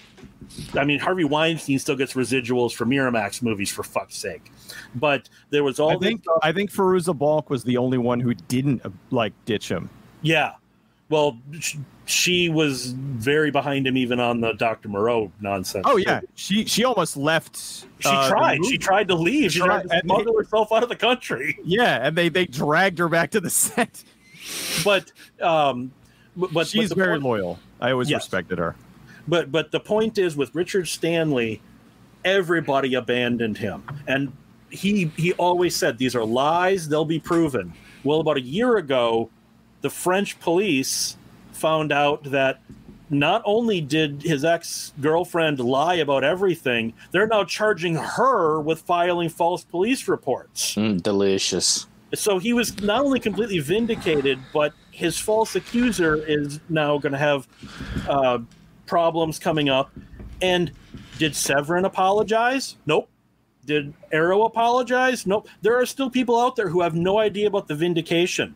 I posted on Facebook under Severin's uh, Facebook page once about now that he's been vindicated, are you going to apologize? So many of the comments, what do you mean vindicated? He's an abuser. And I linked to all the stuff about the cops saying that not only is there no evidence, there's less than no evidence. And they're like, well, yeah, but, you know. Uh, it's it's sickening because I mean it's just another one of these ruined. I mean, what okay, that's great that he's got vindicated, but how, how does he get his damages back? He's certainly not going to get it from that girl, and and apparently the rest of the well, and movie deal community is going to just hide. Well, and he had a deal with Cecil. Help me out here. Was it Spectrum that made Color Out of Space? Spectrum releasing, I think. Um, I I think I so. think it was Spectrum, it, it, Elijah Wood's independent company, and they had a a, a setup in Color Out of Space. They were going to do a trilogy. The, the the the black guy that was the uh, the the the, the like Spectra, water yeah, investigator. SpectreVision. A SpectreVision, that's it. Okay. Yeah. The black guy that was the the water investigator, which is one of the few people that survives Color Out of Space, was going to be to put it in Marvel terms, the Nick Fury of an interconnected Lovecraft universe. And they set all that up in Color Out of Space. after the allegations, SpectreVision cut all ties, and his Lovecraft universe has been completely canceled. Mm. It's not going to happen. And he said uh, in a Facebook post a couple of months ago, he can't even get someone from SpectreVision to call him back. He's he's going to wear that that scarlet letter of being a rapist and an abuser for the rest of his life. And and I'm not trying to minimize when this shit does happen. I mean, just today, Bill Cosby has new charges against him, and that that that one fruity boy from uh, that 70s, Danny Masterson, was just found guilty of two rapes. I saw so that. Not, so I'm not trying to say it doesn't happen. I'm trying to say on the occasions where it didn't happen and it was proven to have didn't happen, there should be some recompense, shouldn't there? Yeah, yeah. I am not even sure about the Danny Masterson thing because he was found not guilty before, some sort of weird mistrial, and now they no, brought it was him a back mistrial. in. That's not the same as not guilty. Uh, not guilty. You're right. It was a mistrial, but it was like. I mean, well, I mean, OJ everybody about there's no guilty, and we all know he did it. So well, well, I wasn't there, so I. yeah, I'm just saying we, are obviously in a post-truth seeking society now. So, what, what, do you believe anymore? What do you believe? Yeah, yeah, and I, I think on and if you want to go down this avenue uh, with AI and all that stuff, it's going to get really, really scary because oh, it did. You're did seeing you see, stuff. What Cecil? Did you see what happened two weeks ago with the Pentagon bombing? And I'm putting that in heavy quotes. Yes, the viral thing with the yeah. The, yeah, it was yeah. ridiculous. AI generated a photo of the Pentagon on fire that was completely. It looked real. It was not. No, like, I didn't. Oh, I, wow! I didn't. Stock, I didn't, yeah, and, and the stock market like started to yeah, crash. the stock market crashed. Wow! Major news outlets were fooled by it, and it was just some asshole going, "Wouldn't this be fun to make it look like America's having another 9/11?" And it, it didn't even everybody looked, for about 10 hours Wow. It looked like a real photo. Yeah. It didn't look like the Pentagon. Like there's a building behind it, but it almost looks like the White House. And, and then there's a big cloud of smoke, uh, like on the corner. It, it doesn't look like the actual building is blown up. And then just somebody put a title, Pentagon got bombed, and everybody went with it. It wasn't even that close to looking like the actual Pentagon got bombed. Just looked like there was a bombing with a somewhat official looking building in the background. Well, I mean, I, like, and uh, okay, I, I want to leave politic politics out of it, but look at like that Tom Cruise deep fake from uh, even a couple of years ago. Yeah, it was a couple where, years ago now. Where, where, where yeah. they had Tom Cruise saying really racist, sexist shit, and it didn't happen. But when you watch that initially, you're like, this looks real. Mm-hmm. Yeah, they they they're it's very good. At, yeah.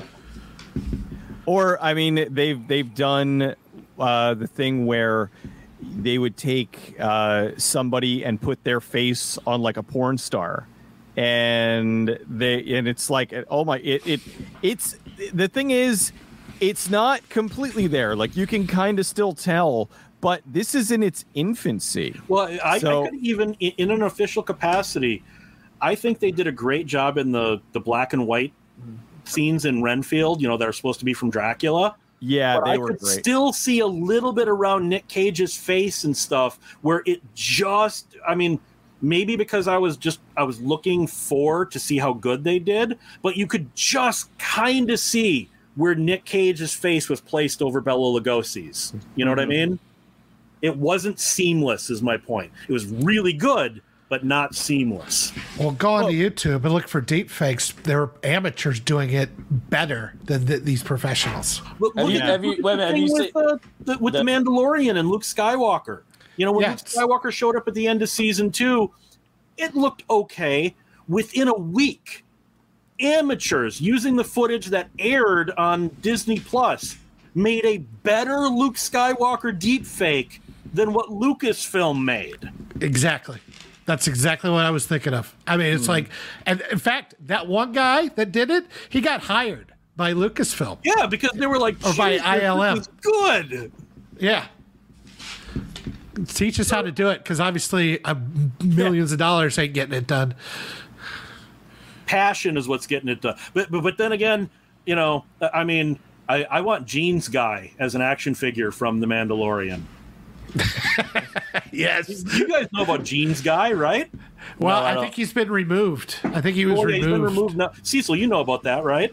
I, you know what? I made it. I made a pledge a while ago. I said, "Fuck Disney. Disney gets none of my money."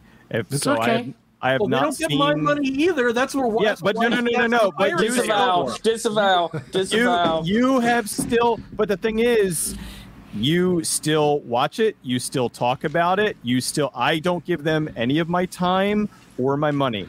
So Disney, I don't talk like anything past a certain point. So I have not seen the Mandalorian. I do not. I have not seen the Han Solo movie or anything. I think the last Star Wars Disney related thing that I watched was uh, the the Han Solo movie. I was oh, Andor. No, I no, haven't no. seen and I haven't seen Andor, but Han Solo, the Han Solo uh, uh, Star Wars story was the last Star Wars related. What about? Have you seen Hung Solo though?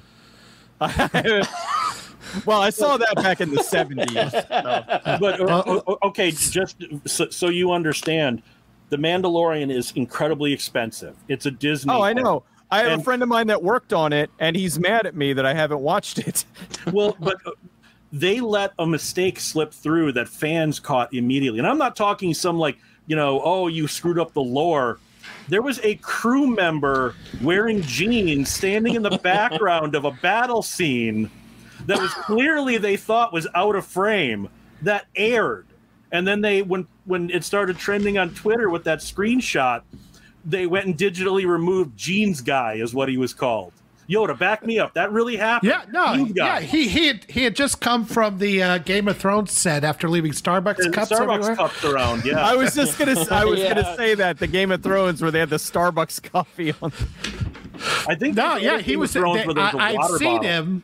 I'd seen him in the original, and then when the the brouhaha went crazy, and then he mysteriously vanished. Yeah, poor jeans guy, just not getting the. Yeah, no, I, I looked it up. They digitally removed him. So that, uh, all I can think about is the name of that like crazy porno name from that that horror. What what what was the name of that title, Josh? It's like, oh man, the the the, the one Cecil and I talked about where I got the DVD in the mail. Yeah, yeah, yeah. Randomly. Yeah. That yeah. was Hung Wankenstein. yeah, yeah. Remember, we talked about that on the show. I forgot about that. Yeah, because I, I, I, I, don't remember why I'd gotten like a big lot of DVDs, and like one of them was a, a hardcore named Hung Wankenstein, and it was like. I would have ran I would have ran a black light over that before I touched it. you know, someone light up like Christmas. That's the that is the greatest title ever was. I, I, always find it funny, totally off topic, but if you're a magazine collector like me, you buy back issues of old magazines and stuff, and sometimes like you know, you buy an old Fangoria, there'll be all the list of new releases, and you'll see somebody circled stuff in pen, and it's like, oh, okay, you know, that's the stuff they were going to go see this summer or whatnot. Sometimes if you buy an old Hustler, no, the pages aren't sticking together, but you do see certain like ads in the porno video circled, and you're like, oh, I know what they bought from mail order back in '97 or whatever. I look at the old Fangorias and I always like lament. Oh my god! I could have had an alien face hugger for like twenty dollars. Oh, the prices just kill you when you see the like God. Eh, eh, it, it, well, and then if you go and look it up on eBay, you're like, oh, that thing was twenty nine ninety nine, and back in 1983, I thought that was expensive. And then you look on eBay. Oh, yeah, like that's a thousand, thousand bucks now. Yeah. You, you got you, you I should have bought that in 1983.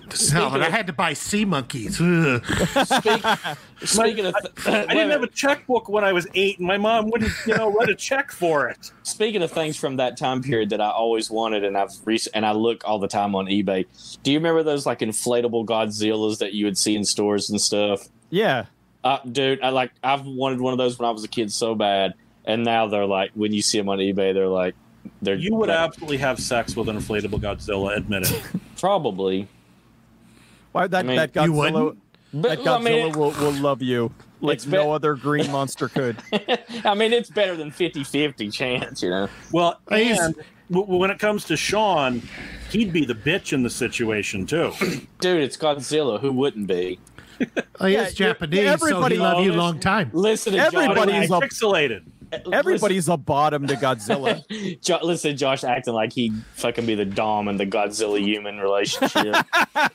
Matt, yes. No, I I've said this on Radiodrome, so I will say it again. I'm not gay, but if Michael Ironside propositions me, I wouldn't say no. Okay. It's Have you seen him lately? You might. Okay? He looks. I don't, it's still He's Michael aged Ironside. well. It's still yeah. Michael Ironside. okay, Michael, Michael Cello side, but sure. Uh, yeah, he's a. Uh, well, he recently had uh, cancer or something there, didn't he? When he recovered, he beat from... cancer twice. Yeah, and uh, I, I, I, that's uh, that that's probably punched it too. as, right, as what Yoda said, he's down not looking it. so good. I think he might be cancer ridden again. I, I think. Oh God! Un- unfortunately, he's because like you saw him in that. Uh, uh, what was that John Wick? Uh, Nobody. The John Wick knockoff. The John, yeah, yeah. yeah. yeah. He like wear like an if he's got cancer three, was he wear like an asbestos coat or something? Like what the hell? Why is he getting cancer so much? He still looked okay back in Laser Kid. He didn't. He, he, Laser Kid. Turbo Kid. Turbo, Turbo Kid. Kid. Oh, Laser Kid was Turbo Oh my god! You, you, just embarrassed me in front of my friends, Yoda. Oh come on, Sean! You've done far did, enough did embarrassment on your own. You didn't need me. Turbo. You no. got Turbo Kid wrong though. Oh my god! I, I messed up the Turbo title. Kid. I loved Turbo Kid, and I know Cecil did too. Yeah. Am I, the, am I the only one that ever saw the short film prequel about Apple? Dude, and, and no, how, she, Josh, how she got the dead Josh, body on her back and stuff. Josh, Josh I'm yes, I did. I'm literally once. the guy that sent you that video. I, okay, had... I, I, can't remember how I saw it, but I was like, well, because here was my thing with Turbo Kid.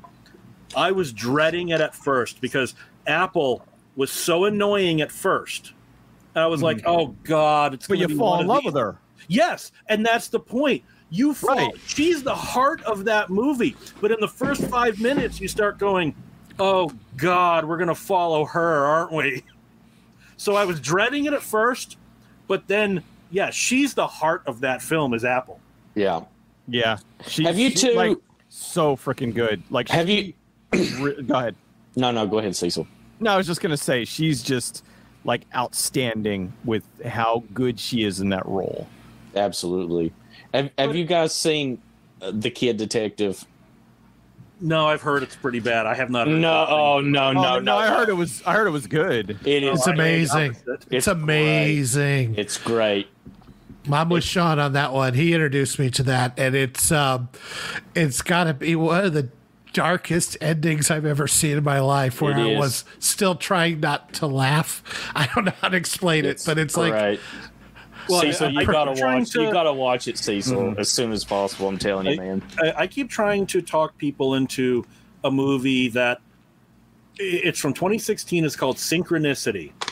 Yeah, it, that was yeah. Michael. It was Michael Ironside. Right? Yeah, Michael Ironside. He's yeah. the reason I rented it, just because uh, my, my girlfriend's building lost internet for about a week while they were installing new cables and stuff, and so we went, actually went to the Family Video still existed at this point to Family Video, and I literally that was a blind rent just because Michael Ironside the villain. Sure, that movie was so fucking good that I was shocked. Nobody's heard of this film, and part of the problem I think is the film itself.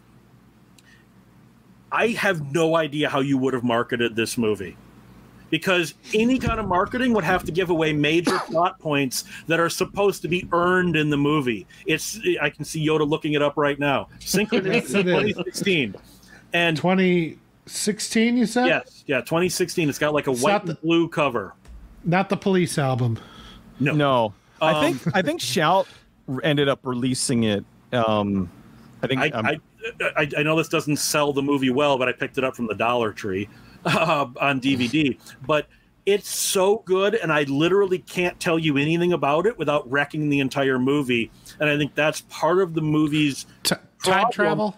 Yes, there is time travel involved. Okay, I, I, won't go into anymore. I just I'm looking at it on IMDb here. I literally uh, don't know how you would have made a trailer for this without giving three quarters of the movie away in the trailer.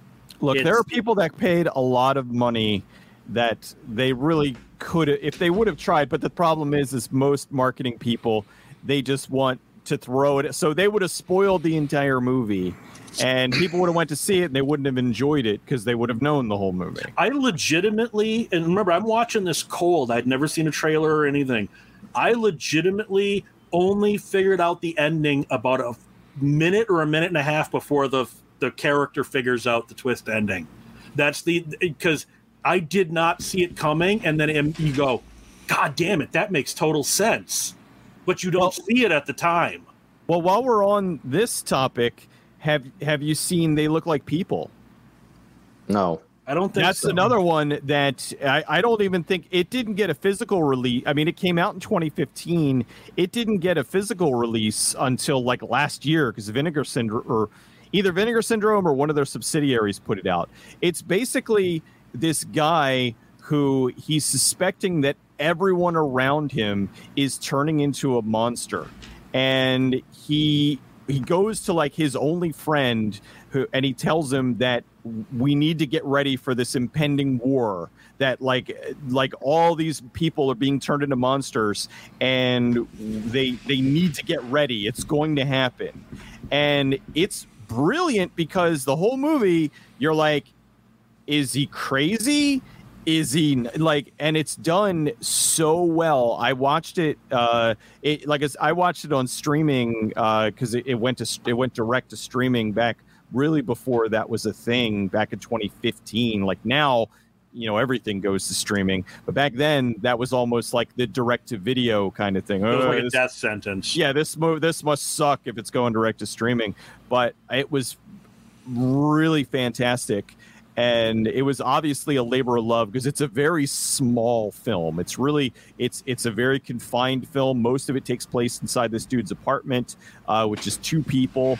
And i thought it was absolutely fantastic and it's nobody saw it. And then thankfully like i said vinegar syndrome uh, or one of their subsidiaries put it out. And so that kind of helped to uh, expand its reach. And it's just such a terrific movie What's the title again? Uh, they look like people. They look like people. Yeah. There, there, there, was another one that I just did a blind rent on. Now, unfortunately, the title does it no favors because there's like it's called Zoom, and it's like, oh, gee, there's like nine films called Zoom. It's uh, if you look it up, it's Zoom with Tyler Labine. It's a British or it's a oh, Brazilian Brazilian Canadian co-production, which is strange, but a third of the movie is animated and it was so well done and so smart and i was like how come nobody's heard it probably because the fact that Br- brazil and canada probably didn't get a whole lot of distribution in america and that was a blind rent from family video and i loved it i think i've seen a trailer for that one you, it, I think you might have sent it to me when you first yeah, watched it. it. Mm-hmm. Uh, two of the main characters work at a sex doll factory. Oh yeah, yeah. It's yeah. part of the plot. If you're looking it up, Zoom Tyler Labine, because unfortunately there's a dozen movies and TV shows called Zoom. It's so currently on Prime. So okay, then watch it. Yeah, I, I, can't remember what year because I know uh, it took a while. Okay, I was going to say because I know it took a while to come out on disc, so that's how I saw it was on DVD. Well, another one. Sorry to bother you. I saw. I, I, I liked the trailers. I went and saw Sorry to Bother You in the theater, and I was blown away at how witty and smart and well done. Sorry, I mean Tessa Thompson's in it, and she's even good in it. How often can you say that about a Tessa Thompson movie? that she's good in this. Am I the only one that's seen Sorry to Bother You? Yeah, apparently. Yep. Oh, jeez. Uh, one that both of you guys need to see is uh, Dinner in America too. Now that is an excellent film. Yoda back me up on that one. Yeah, Dinner in America was. Um, it took me. It took me a little bit because I was watching it. it's like they're the the the dude is just so unlikable, but he's like this real punk rock star. If you like star, he's just a he's just trying to yeah. start a band and work on a band. But he's like the most unlikable asshole you've ever met in your life, and he meets if, this girl, and I like realize Apple, it's yeah. If you like Apple from Turbo Kid, you will love the girl in Dinner in America. I, I realize the movie is is a is a Beauty and the Beast is what it is. It's it, and when you when you start seeing it that way, it's amazing. And I think it's I, I want to bring way. up I want to bring up three Bill Paxton movies that nobody seems to know. Twister. Shut up. Term, Terminator. uh, first of all, have you guys seen The Last Supper? Yes. From the '90s. Yeah. Yeah. Oh, we were just we were just talking about that. It's Okay. been so long, I don't remember much, but I know I've seen it. How how about pass the Ammo? Yes. No. Cecil, have you seen Pass the Ammo? I have not seen Pass the ammo. That's a good satire. And then probably the one, I, you know what? I didn't even realize I owned this on DVD. I got it in a box set. But The Vagrant. I forgot how Oh, goddamn much fun oh, The yeah. Vagrant was. Yeah. Didn't you make a video on that? I Cecil? no, uh, I I did not make a video on that. I may have made I I uh, I'll always remember the vagrant because I was dating Michael this girl- Ironside's the cop in that too. Oh God, I don't remember that. I just remember I was dating this girl from that worked at Blockbuster, and we rented that movie. And about halfway through the movie, we just started boning. So like, Uh oh. Well, So have we you wa- ever seen the ending? I Or no, I did because I was ending? still I was still had watching. ha- he had a happy ending. I was still was watching the movie. he was still watching. Oh, classic Cecil. He Yeah, was- Look, That's I- like that's like when you think about baseball. You know, he was trying to keep it going for the girl. right, right, because the movie's freaking weird. Yeah. or or, uh, uh, I bet it's very confusing to watch now for you, though. I'm like, I'm like when when does the sex happen? I'm, I'm very confused. I remember liking confused. it. I remember this was more enjoyable the first time I watched it. Yeah, really. Can't I remember at one point in the gets- movie, I felt great. Yeah, Cecil can't, can't figure out why 33 minutes in he just gets an erection. but like, uh, I know his sex life has really gotten twisted since then. Let's just put it that way. Yeah, really. I had to, I had to watch The Vagrant again erection. Uh, but I, it's, I it's think just that so weird when it's so weird when you see like all of these were clustered together. These Bill Paxton movies are like, am I the only one that's ever seen The Dark Backward? When I try Oh, to explain that movie to people, well, I know you have, but I mean in well, general, I, that is true. I'm fucking weird. So because anytime I try to explain The Dark Backward to somebody, they go, "What the fuck?" That's was- a comedy. What was the Bill Paxton movie where he's the um he's like killing demons and his son thinks he's crazy? Frailty. Fra- yeah, no, that's a I, I, I showed that to my girlfriend, and she'd never seen it before. And she said, "What's it about?" And I said, "I kind of can't tell you without ruining it." And she said, "Okay." She loved it, but it's, It's like he- literally, if you even that's another one where if you start talking about the plot, Yeah. you're kind of giving away too much. I saw Frailty in the theater and was shocked at how goddamn good it was. It was a it's a good movie. even even Roger Ebert loved it, and he even gave Bill Paxton, who also directed that film, a compliment saying, "No, see, and I, I, maybe a backhanded compliment because it was only I think Bill Paxton's second directing effort." And he said, "No seasoned director would have ever made a movie this edgy and this hardcore. That you need." He was basically saying. You need to be so inexperienced that you don't have anything left to lose to make a movie as good as Frailty. It is good. Have you seen it, Cecil? no, but uh, I just I just put it on my uh, my wish list. I'm going to be watching. Don't I mean, read anything about it. Yeah, I, yeah, I am don't. not. I, I'm just gonna. Well, uh, yeah, I'm just gonna rent it, or or is it streaming on? No, it's not streaming. I, I don't you? know where it's streaming because no, I'm, I'll just get the the Blu-ray's eight dollars. Did you put Yeah, the Did you put it's- Savage Sisters on your uh, thing? By the way. No, I, I didn't. I got to do that. but like when it comes to frailty, you got Powers Boothe, Bill Paxton, Matthew McConaughey, and they're all fantastic. It is great. the, Top the notch. Kid act, the kid actors fucking kill it in this. Mhm. Highest recommendation. Okay, yeah, that's Speaking of yeah. Pax, did you like uh, Nightcrawler? Yes, I love fucking Nightcrawler. Yeah, I liked it because he was such a scum. Oh, he just, yeah, he was such a worm. I, as much as I love Bill Paxton, it's kind of sad that he went out on the fucking Training Day TV show. Yeah. yeah. was the last thing he did. It's like, first of all, okay, maybe this will seg into another thing about maybe how I'm disconnected. I didn't even know that was a fucking show until they announced during his death that he was in the. I'm like, they made a show out of Training Day. Yeah. I, I don't know about the rest of you guys. Maybe you know the fact that I'm older, but you're not older. Yoda's at least 20 years older than you. give, give or take, yeah. Where have, have you have you ever just you're online or my mom still gets TV Guide, the physical version. So if I'm at my mom's, do they really make it such a thing? Yes. Wow. Yes. Yeah. Well, you know what? They still they still send out the AOL discs, so I get you know. But I like you know, still going. If if if, I, if I'm using the bathroom there, you know, this would be a TV guide, and I'll be looking, and there's some show that's getting praised, and they're like, "Oh, and this is the eighth season premiere coming up," and I'm like, "I've never heard of this show before. Right now."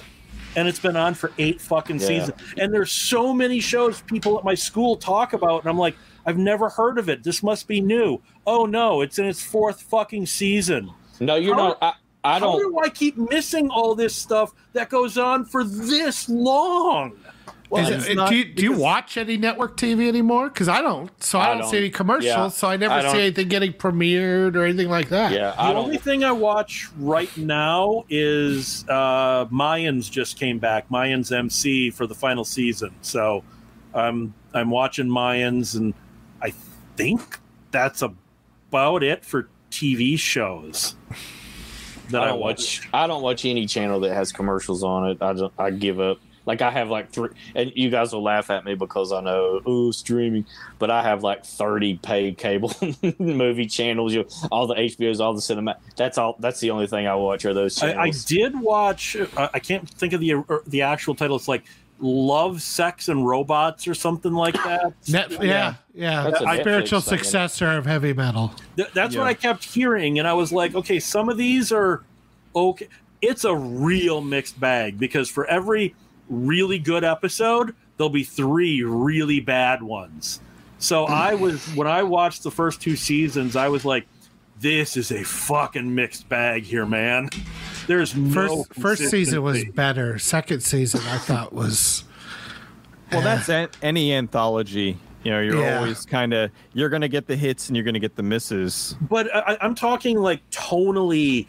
You know, like you can have a straight up comedy episode and then have a dark reflection on what it means to really be human, and then you can have an action adventure episode and then another straight comedy episode. You never knew what you were getting, which is why, like, I, I did a write up on uh, the sci-fi Tales from the Crypt spinoff nobody remembers called Perversions of Science. I remember that. I remember that. You, you, can watch them on YouTube right now. Though I think every one of yeah, them is on YouTube. But I, I, was writing an article about why it failed in '98. I mean, it only lasted ten episodes, and it was because you never knew what you were going to get from week to week you have you have an episode where Jeffrey Combs is basically space Hitler killing Ron Perlman, and it's all about torture, pure evil. And then the next week, it's a comedic episode about robots trying to bone, and it's like you never knew what tone you were going to get, and that was a problem in the broadcast era.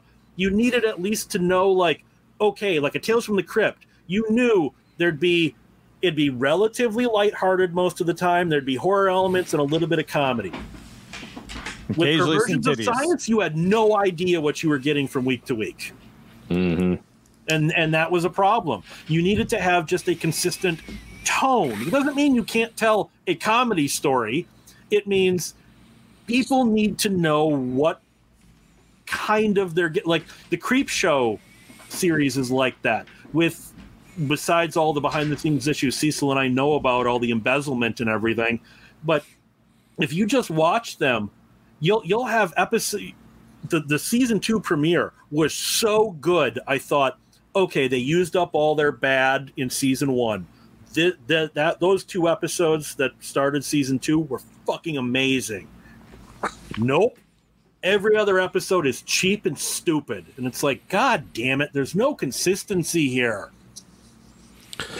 I, I don't know. I think when you're doing like Love, Death, and Robots or something like that, and it's it's inconsistent. It's it's not like TV where you had to make an appointment and sit down and watch it, and you're you're kind of getting yourself set up for it. It's so I think the on demand changed all that, that you could do these weird tonal shifts on anthologies anyway. Nobody really has too much of a problem with it because you just, you watch through it. If you don't like it, you move on to the next one or, or whatever. I think Yeah, it, I think- I like the creative freedom. I just, I don't know if quality wise they were all, you know, they were very hit and miss for me. I, I think the only anthology show that ever pulled that off and didn't really suffer was not the 1950s 60s version but the 85 twilight zone was able to do that pretty well balance the comedy episodes and the lighter hearted episodes with the deep philosophical episodes.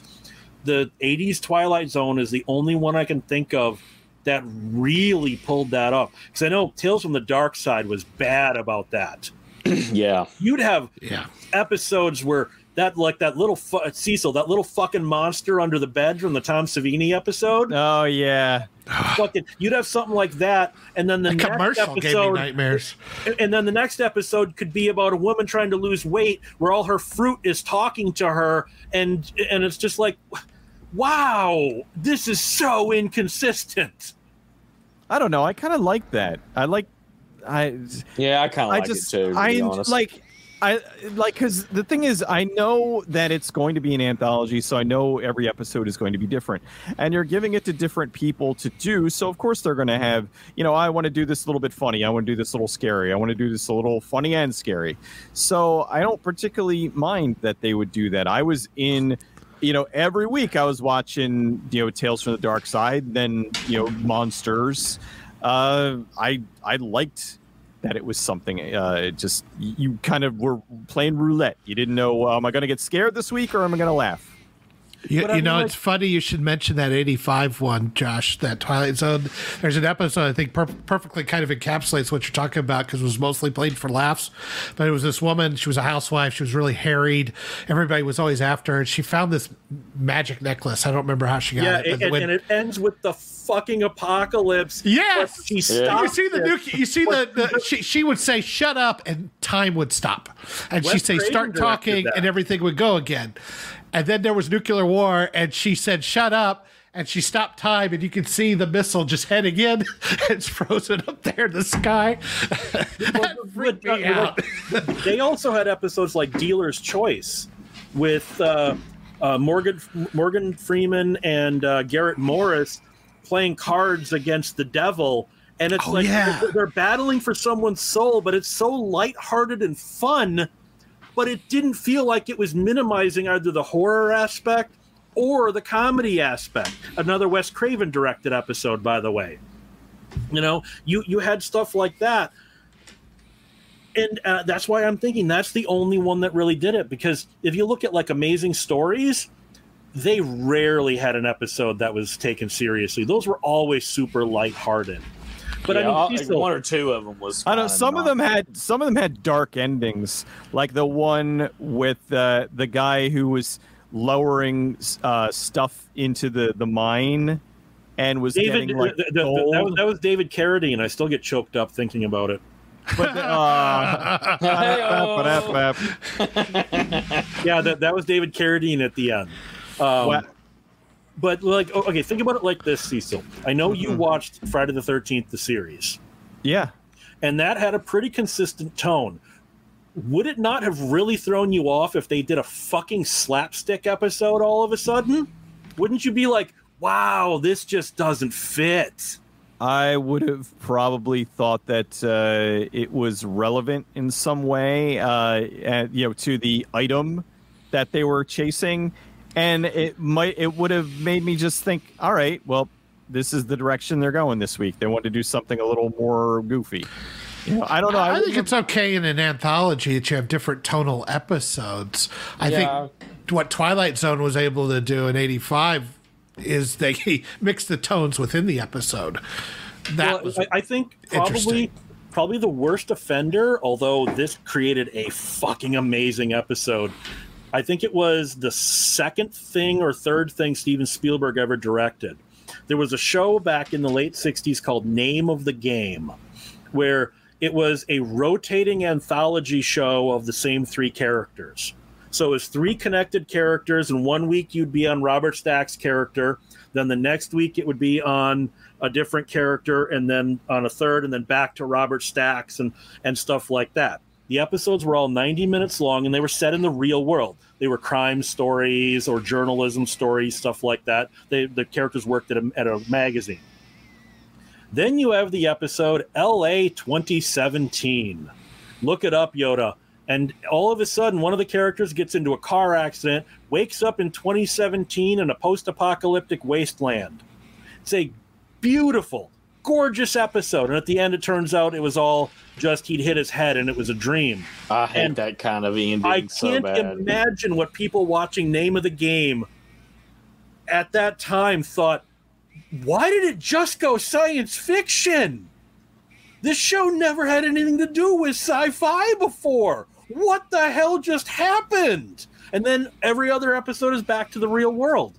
And that episode is a fantastic 90 minute episode, but it doesn't fit LA 20 or uh, name of the game at all. So that's kind of what I'm talking about. When you just come out of nowhere and and and change genre like I that. think, but but horror and comedy seems to be so intertwined in a lot of ways that you can get away with it. Like you can't do that with some science fit. You know what I mean? Like horror and comedy, they're they're they're it's a very natural pairing. Evil I Dead Two showed the way. Yeah. Well, I, I mean, like, think it's funny. I did the video way back when on um, the Lost Boys, and when he was presenting it to the studio, he was presenting it as a horror comedy and the executives were like well wait a minute is this a horror or is this a comedy and he says yes and they could not they couldn't wrap their brain around the fact that the movie meant to have comedic elements within a horror film.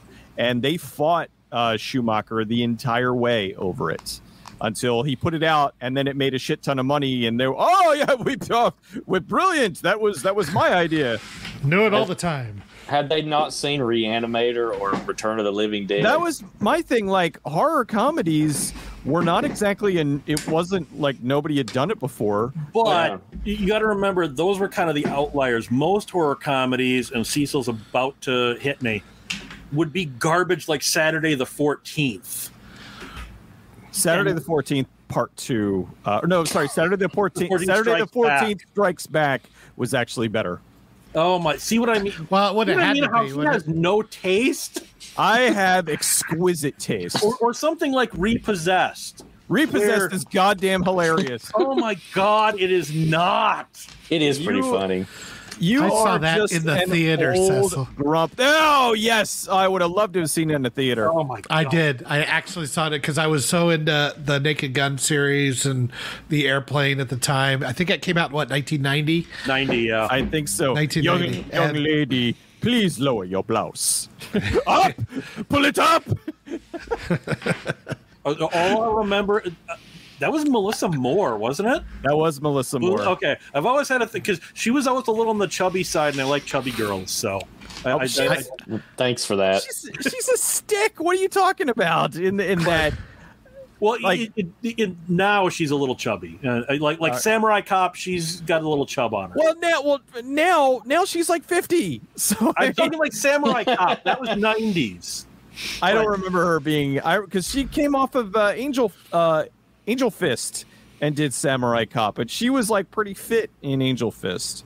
So Angel I, Fist that sounds like sounds like a new sex technique that David Carradine would have tried. It really like, uh, give it the David Carradine. that was the, I, am sorry, but that, that joke got caught in my throat. That was Hey-o. the uh, that was the uh, the Cat Sassoon like pilot vehicle where uh, she was going to be uh, an action star. Uh, there was a, a Cirio. Actually, I think Cirio did it.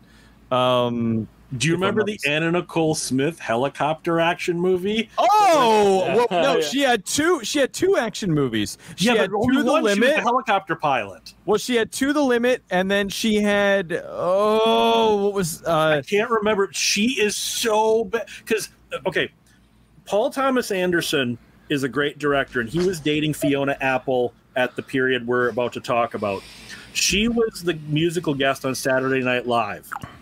And so he directed one of the pre-taped segments just as a favor because skyscraper. You know, th- that's it, skyscraper. Yes, and they they have a parody of Anna Nicole Smith, and I had not seen skyscraper yet at this point, and I was like, okay, they're really taking this too far with how bad the actress is playing this on Saturday Night Live. Then I saw skyscraper and went. No, no, they're not. oh my God, she's so much worse in the actual film. Okay, Scott, I'm not. I don't remember which. I don't remember if it was Skyscraper or To the Limit. They both were, were terribly bad. I did laugh uh, in Skyscraper because she's flying this helicopter with these gigantic Lee press on nails. But I just remember uh, it was, like I said, it was either To the Limit or Skyscraper, her two action films.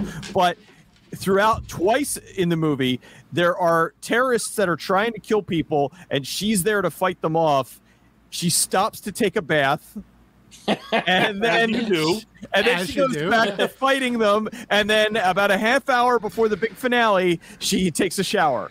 And so I was like, this this movie, they they get the audience that is going to be uh, look, if you're gonna stick you want to see you know, what, you know what shocks me about that, Cecil? That Andy Sidaris' name wasn't on it. That's what I was thinking. It's like, is this? No, you know what? Joint? It was no. Andy Sidaris makes. There would have cla- been six shower scenes in an Andy exactly. Sidaris movie. Andy Sidaris makes classy titty movies. you know what's really funny that a lot of people forget about Andy Sidaris? He's a multiple Emmy-winning director. Oh yeah, for the garbage he put out because he used to while he's putting out like Malibu Express and a Hard Ticket to Hawaii he's working for I can't remember which station, like ABC Sports or NBC Sports, and he's an Emmy-winning sports filmmaker. Yeah, he actually he's making this trash. Well, no, I thought he retired from that because he made he already got all the prestige he wanted, and he had, and he was making more money doing the doing the Andy Sidaris, uh, you know, Malibu Express movies. And well, he got to see forget. more. He got to see more titties that way. too. yeah, he got to see more titties. Well, the thing was, him and his wife worked on the films, and in one of the commentaries, it was hilarious because all the, the his wife was talking, and they were like, "Uh, well, uh, you know, well, how do you how do you feel about?" you know the women being exploited in these movies and his wife was awesome she's like do you not see all the shirtless men and showing their ass and everything? It's like we exploit men and women. It's like, how, but how come you only have a problem with the women? Well, I mean, like, how many people, not here with the four of us, but listening, realize that you're going to probably have to think about what it is, but that John Carpenter is an Oscar winning director. Do any of you know what he won an Oscar for? Uh, no, it's not soundtrack. Elvis? Directing. Nope. What was it? I didn't hear. The, oh. the Adventures of Bronco Billy, uh, best short subject when he was at UCLA. Oh, his, his student wow. film. He, he's a deep cut. But, but people forget. Mm-hmm. Yeah, John Carpenter is an Oscar-winning director, just not for any of the movies you think of when it comes to John Carpenter. He should have won. He should have won an Oscar for The Thing. Well, the thing was well. I tell everyone hated the thing in '82. Everyone well, hated the thing in '82. It, it was it like I mean it didn't like ET screwed everybody's yeah. brains, so nobody I, wanted yeah. to see wonder, gross I wonder what would have happened yeah. if that had come out before ET. If it would have been just as hated if it had come out six months. Came out like '79 in the same year of Alien. It got nominated as a for a Razzie for worst score. Ah, it's so ridiculous. Well, the, the, only thing I'll give them on that is because the score is almost non-existent because it only comes in at very small parts. So I think maybe that's what they're like. Well, the score is barely here. No, they they just they, in their thing it was oh it's just dun dun dun dun, and it's like no you idiots. It's it's a perfect score for that movie. But, it but really in, is. In a strange way, that is one part the score where I actually welcome the studio interference because Ennio Morricone made a score for the entire film and Universal cut most of it out. And having heard it, while it's all great music, obviously it's Morricone, I like the film better without it. That's one of the few times where it's like, yeah, them removing the score actually helps the film. Well, didn't they use that score in the Hateful Eight? Yeah, I think. Well, not the whole thing, but yeah, not the whole thing, but, used but, part of it. Yeah. Yeah. Uh, a dog shit movie, I should add. But then Quentin Tarantino using someone else's work? No. well, I mean, he at least said he did, and then the, most of the time he just does and doesn't say it. It's not the point. Reservoir oh. Reservoir Dogs would have been one of my movies I hate that everybody else loves. By the way, boo! I, I, I, I know I Reservoir know. Dogs. I, and I fully, I mean, Cecil knows I've gone off on how much of it rips off City on Fire, but it's better than City on Fire. It actually improves just about everything in City on Fire that was good. Dogs makes better. Hmm. I, I would I would I like it better than Pulp Fiction, and I don't dislike Pulp Fiction, but I it's just it seems like Pulp Fiction is the one that made Tarantino Tarantino, and I was like, I think he's made better stuff. Well, and a lot of people forget he didn't write that. He co-wrote that. Yeah, there's a was, lot of Roger. Roger you see yeah, Roger yeah, Avary. a lot of Roger Avary in that, where That's you true. only ever hear Tarantino talked about with Pulp Fiction, and it's like Roger Avary get any love here? No, okay. So I uh, I I know I'm going to be the the outlier here, but um, uh, for Tarantino films, my personal favorite is uh, Kill Bill Volume One. Uh, that's my favorite of his too. Yeah, Jackie Brown, easy.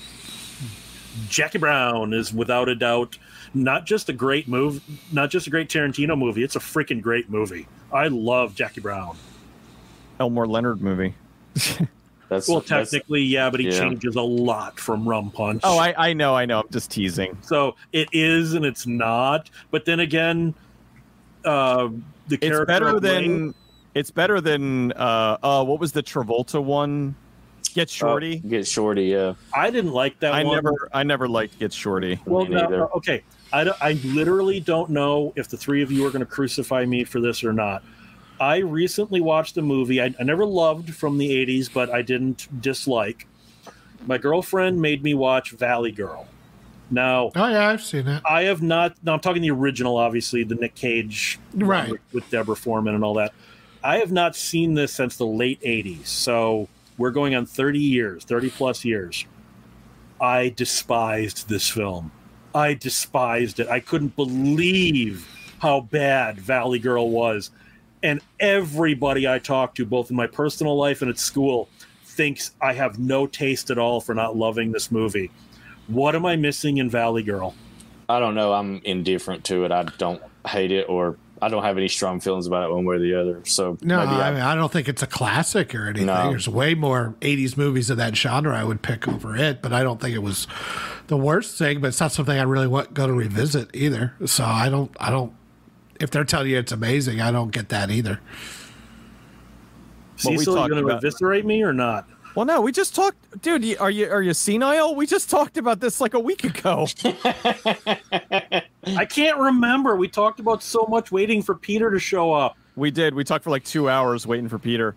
Um, no, no, I like I I think it's like, eh. like I don't I don't know if like I don't know. I don't. I don't love it. I don't hate it. I just think it's like okay, but I haven't it's, seen it's it. there. I haven't seen yeah. it in a very long time. I wouldn't mind revisiting it. I don't have anything really averse to it, but I just I don't really, you know, it's just it's one of those meh movies. Yeah. I'm surprised when they did the remake that they didn't make like both characters gay or something. Like I didn't know they did a women or I didn't know they well, did a remake. Yeah, oh. they did a remake a couple of. I saw the trailer for it, and I went, "Wow!" Well, it was the, well, it was the girl uh, who was in the remake of Footloose, I believe. They made they remade Footloose. Yeah, they remade Footloose. It's oh my god, was that bad? Like it was. It all like it basically uh, Footloose meets Glee so like in the original, they kind of you know they had to go out of town to dance, whereas here they went to the drive-in, and suddenly all these repressed people all get out of their cars, and they're all like amazing dancers. Dude, it, that movie blew so bad. Mm. Now, now I, I don't even know. I mean. Footloose meets Glee. If you only the only ingredient you have was like rice cakes, I mean, it's just it was dull and terrible. Well, the original yeah. Footloose is pretty bad, but but, but Cecil, I will not have you besmirching angry farm dancing. What if when they all go to the drive-in, Brian Trenchard Smith's Dead End Drive-In starts breaking out? Now, then see, I want, I want that kind of crossover. Mm, I, I got to, I got to speak. I got to, I got to interview him for the XS DVD for Dead End Drive-In, and he's shocked that people still like that movie. And it's like, come on, because Dead End Drive-In's great, man.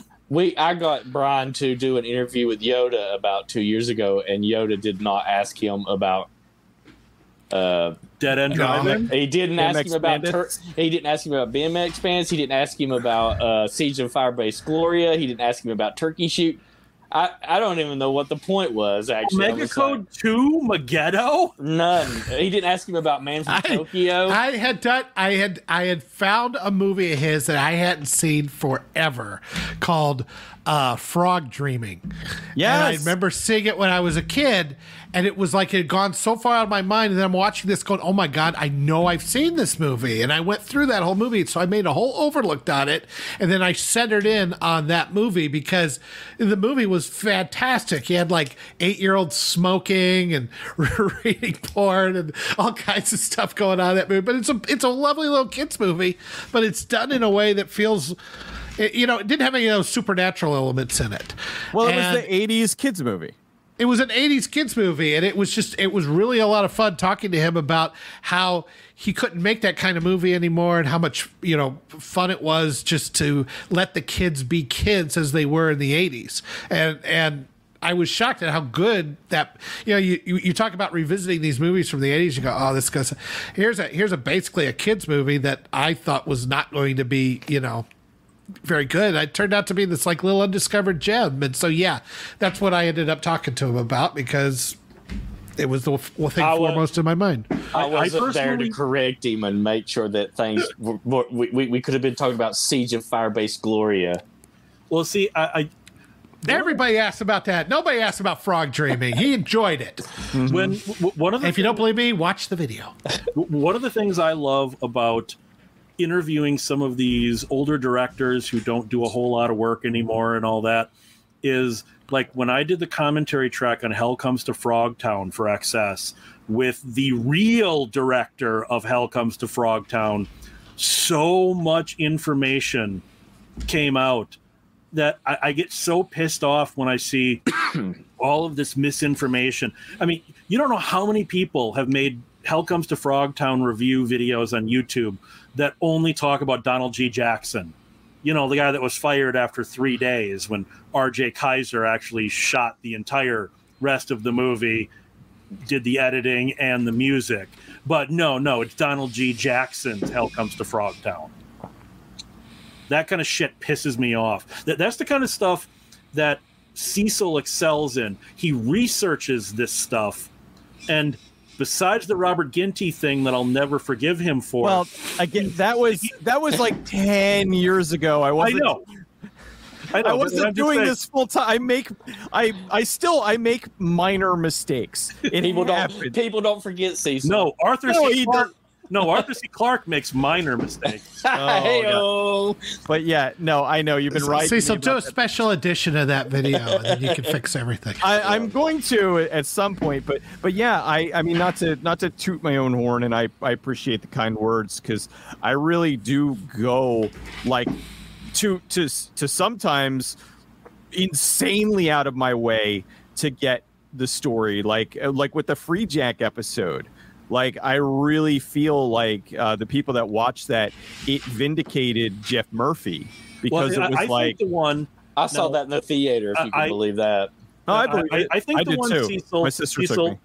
The one, the one where I think you went above and beyond, and and I know you did because you used me for it, was was your Dr. Mordrid video, where mm. oh, you asked yeah. me to talk to C. Courtney Joyner about mm. whether it was really ever meant to be Doctor Strange or not. You're the only fucking person on the goddamn internet, Cecil, that actually knows the truth and put it out there. Right. I still see Dr. Mordrid was originally supposed to be Doctor Strange. No, it wasn't. See, Courtney Joyner straight up told us that it, this. Yes. It's like, well, I get a lot of oh, the, my I still have it pinned at my uh my on my my Twitter where somebody made a comment on my Nothing But Trouble video and was like, "Oh, you went to Wikipedia and you just you it's know, like you know no I was like, no, you look at all those based on your video. exactly. It's like all those citations. They're for my video. I talked to the people involved in the fucking production. All those pictures that you've never seen before came from their personal collection. Like they wanted to get the story out there. But unfortunately, when it comes to the YouTube sphere and you know the movie reviews and that, accuracy is not necessary. Yeah. And that's and like I- I saw one where basic math trumped what they were saying. I don't remember what the channel was because this was years ago, but I bitched about it on Facebook. Of course, I did. And where, no. where, where it, uh, they, they were talking about the Rinse Dream film Cafe Flesh. And they were talking about how, oh, it's just a Mad Max ripoff, rips off the the Road Warrior, blah blah. It's such a Road Warrior Blade Runner ripoff. like, uh, you guys know those movies came out two years after Cafe Flesh, right? You guys know that it's the other way around? Or, or like, and I know You know, they put the years right there on the IMDb of when the movies come out. right. Well, I don't know if you knew that. or, or, or like one that uh, Cecil's railed me many times on this one, but like Red Letter Media when they were, I, I think it was like a best of the worst or something. They had the the Faust movie from like 2001 or whatever year it was, and they kept calling it a Spawn ripoff. This is such a ripoff of Spawn. It's a ripoff of Spawn. Uh, guys, you know the comic came out in 1984. And Todd McFarlane lists it as one of his inspirations for Spawn, right?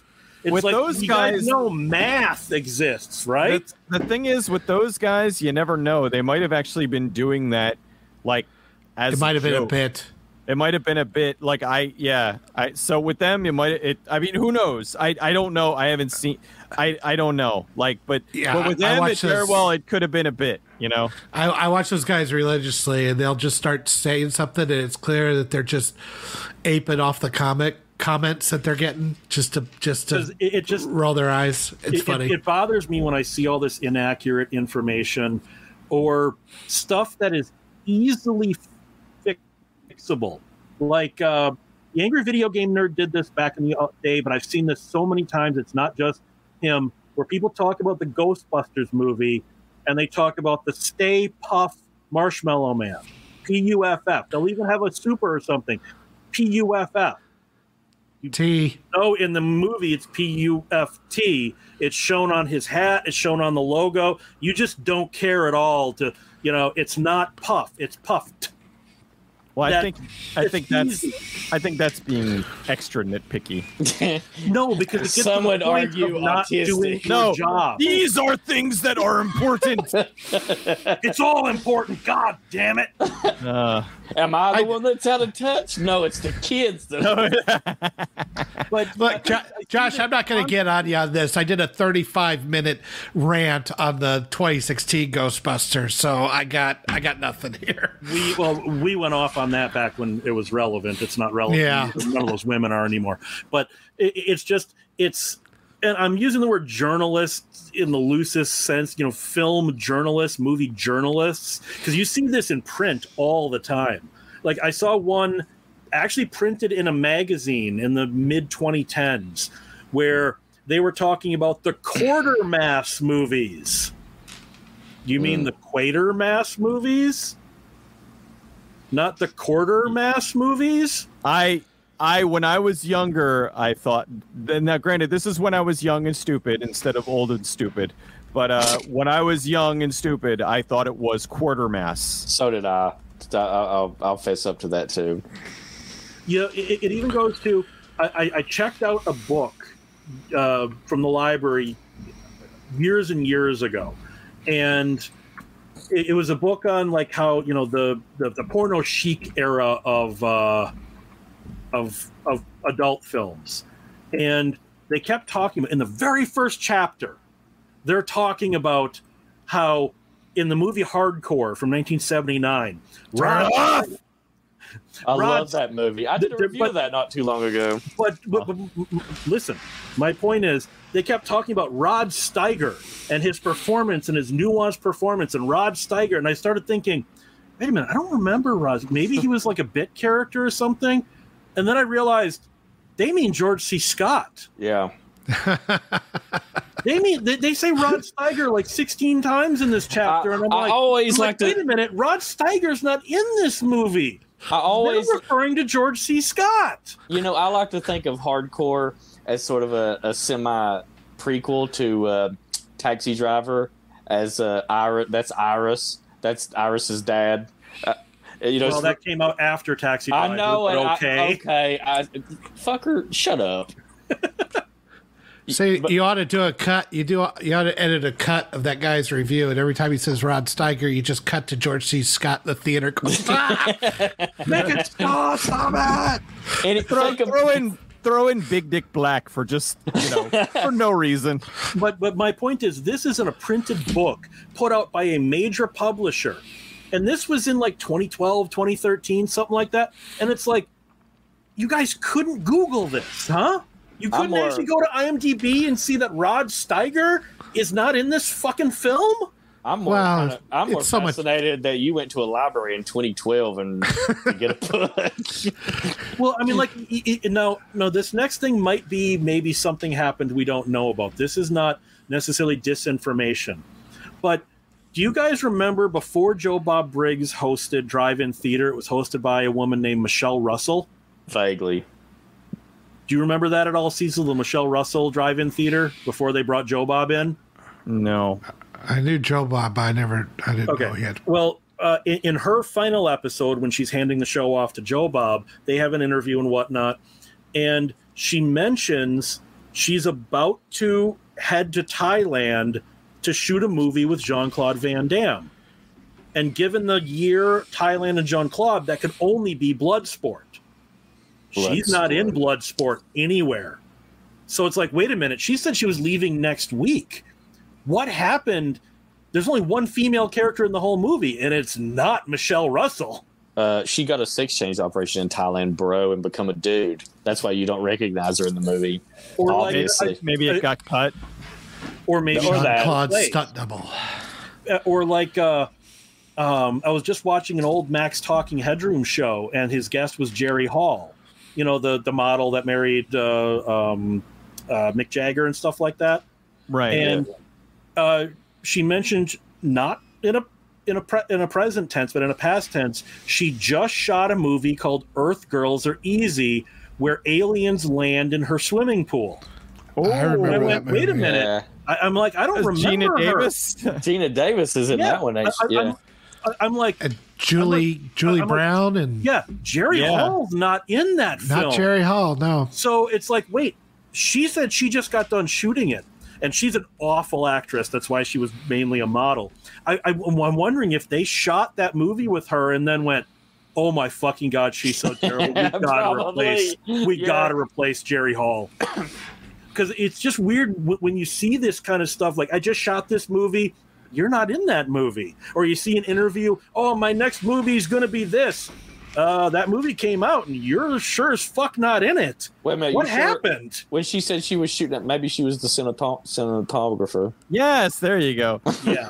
maybe, maybe, uh, did you ever see the Back to the Future footage? with Eric Stoltz. Yeah, oh, that's so weird. Yeah.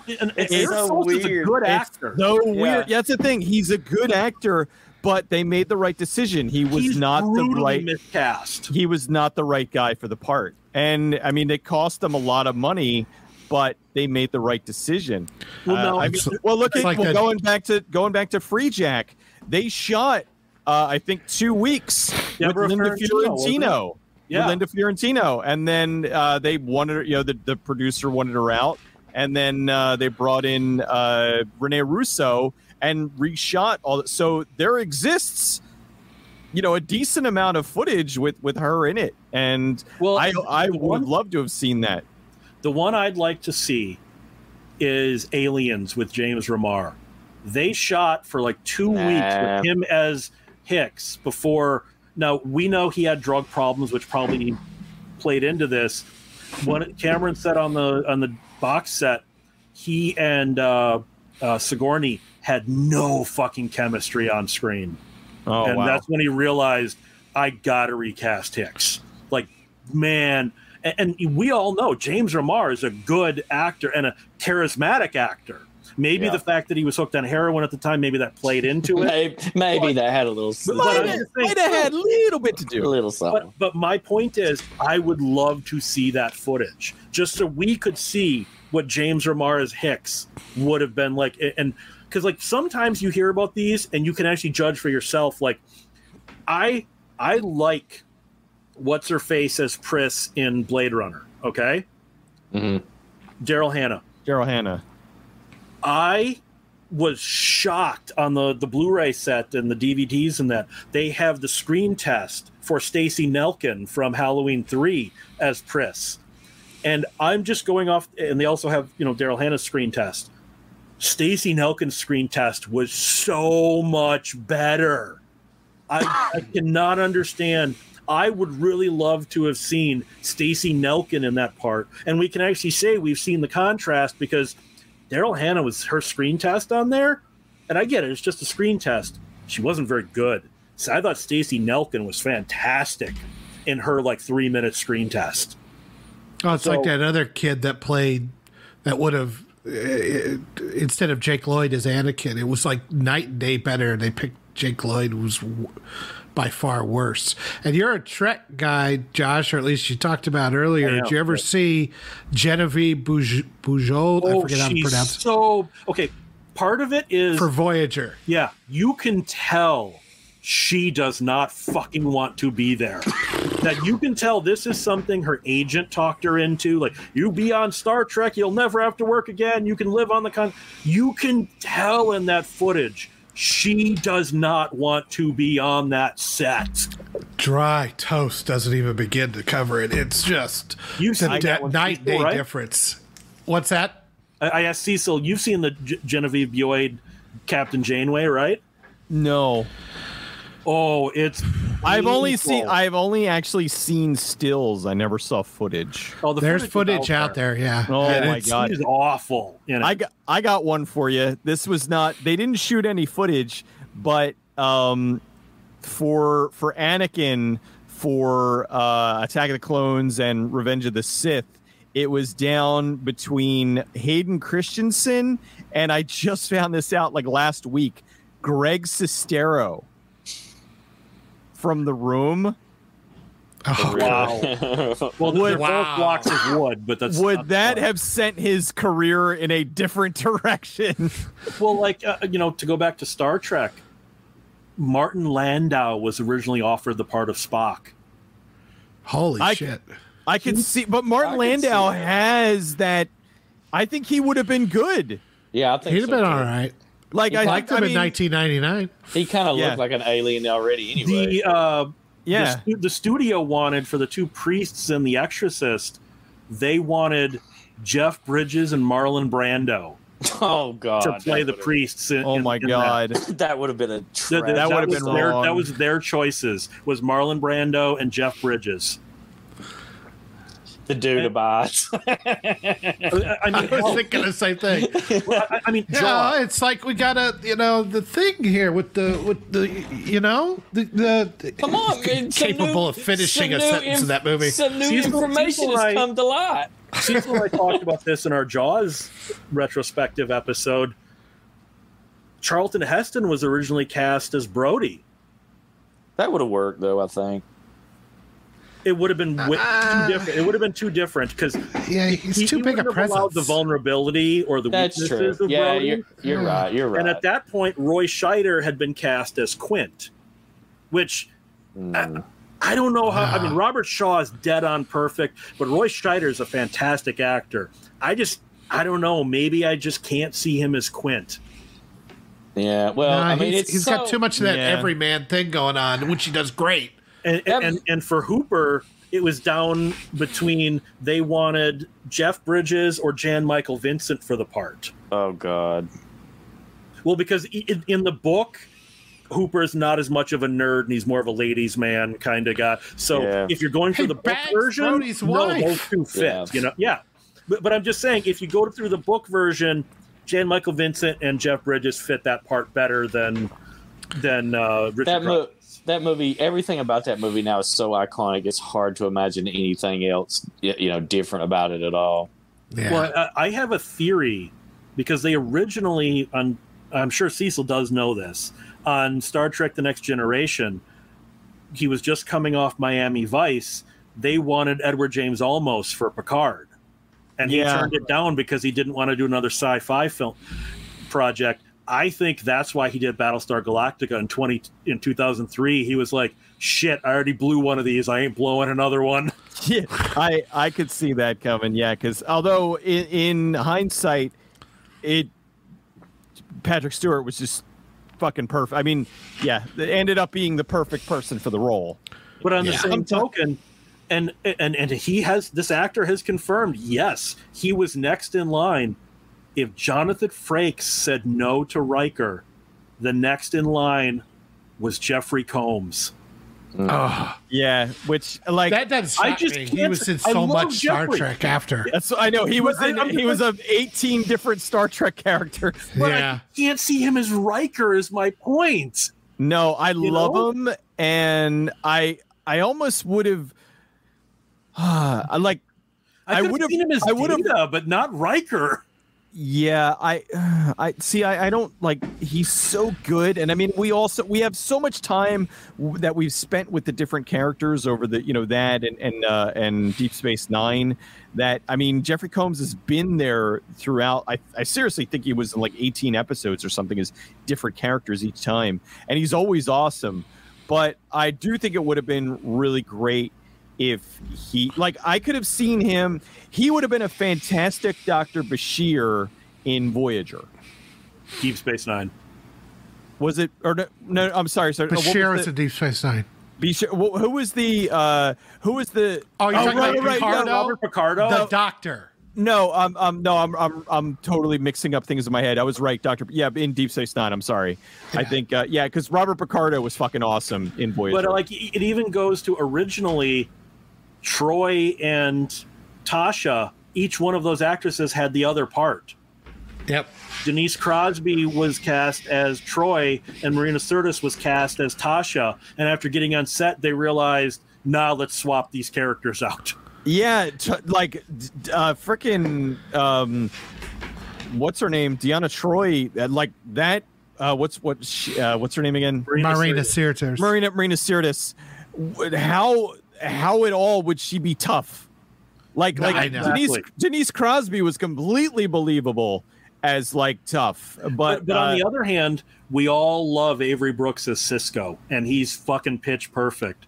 But that role was originally written for and offered to James Earl Jones, and we all know James Earl Jones is fucking amazing as an actor. I just can't see him as Sisko.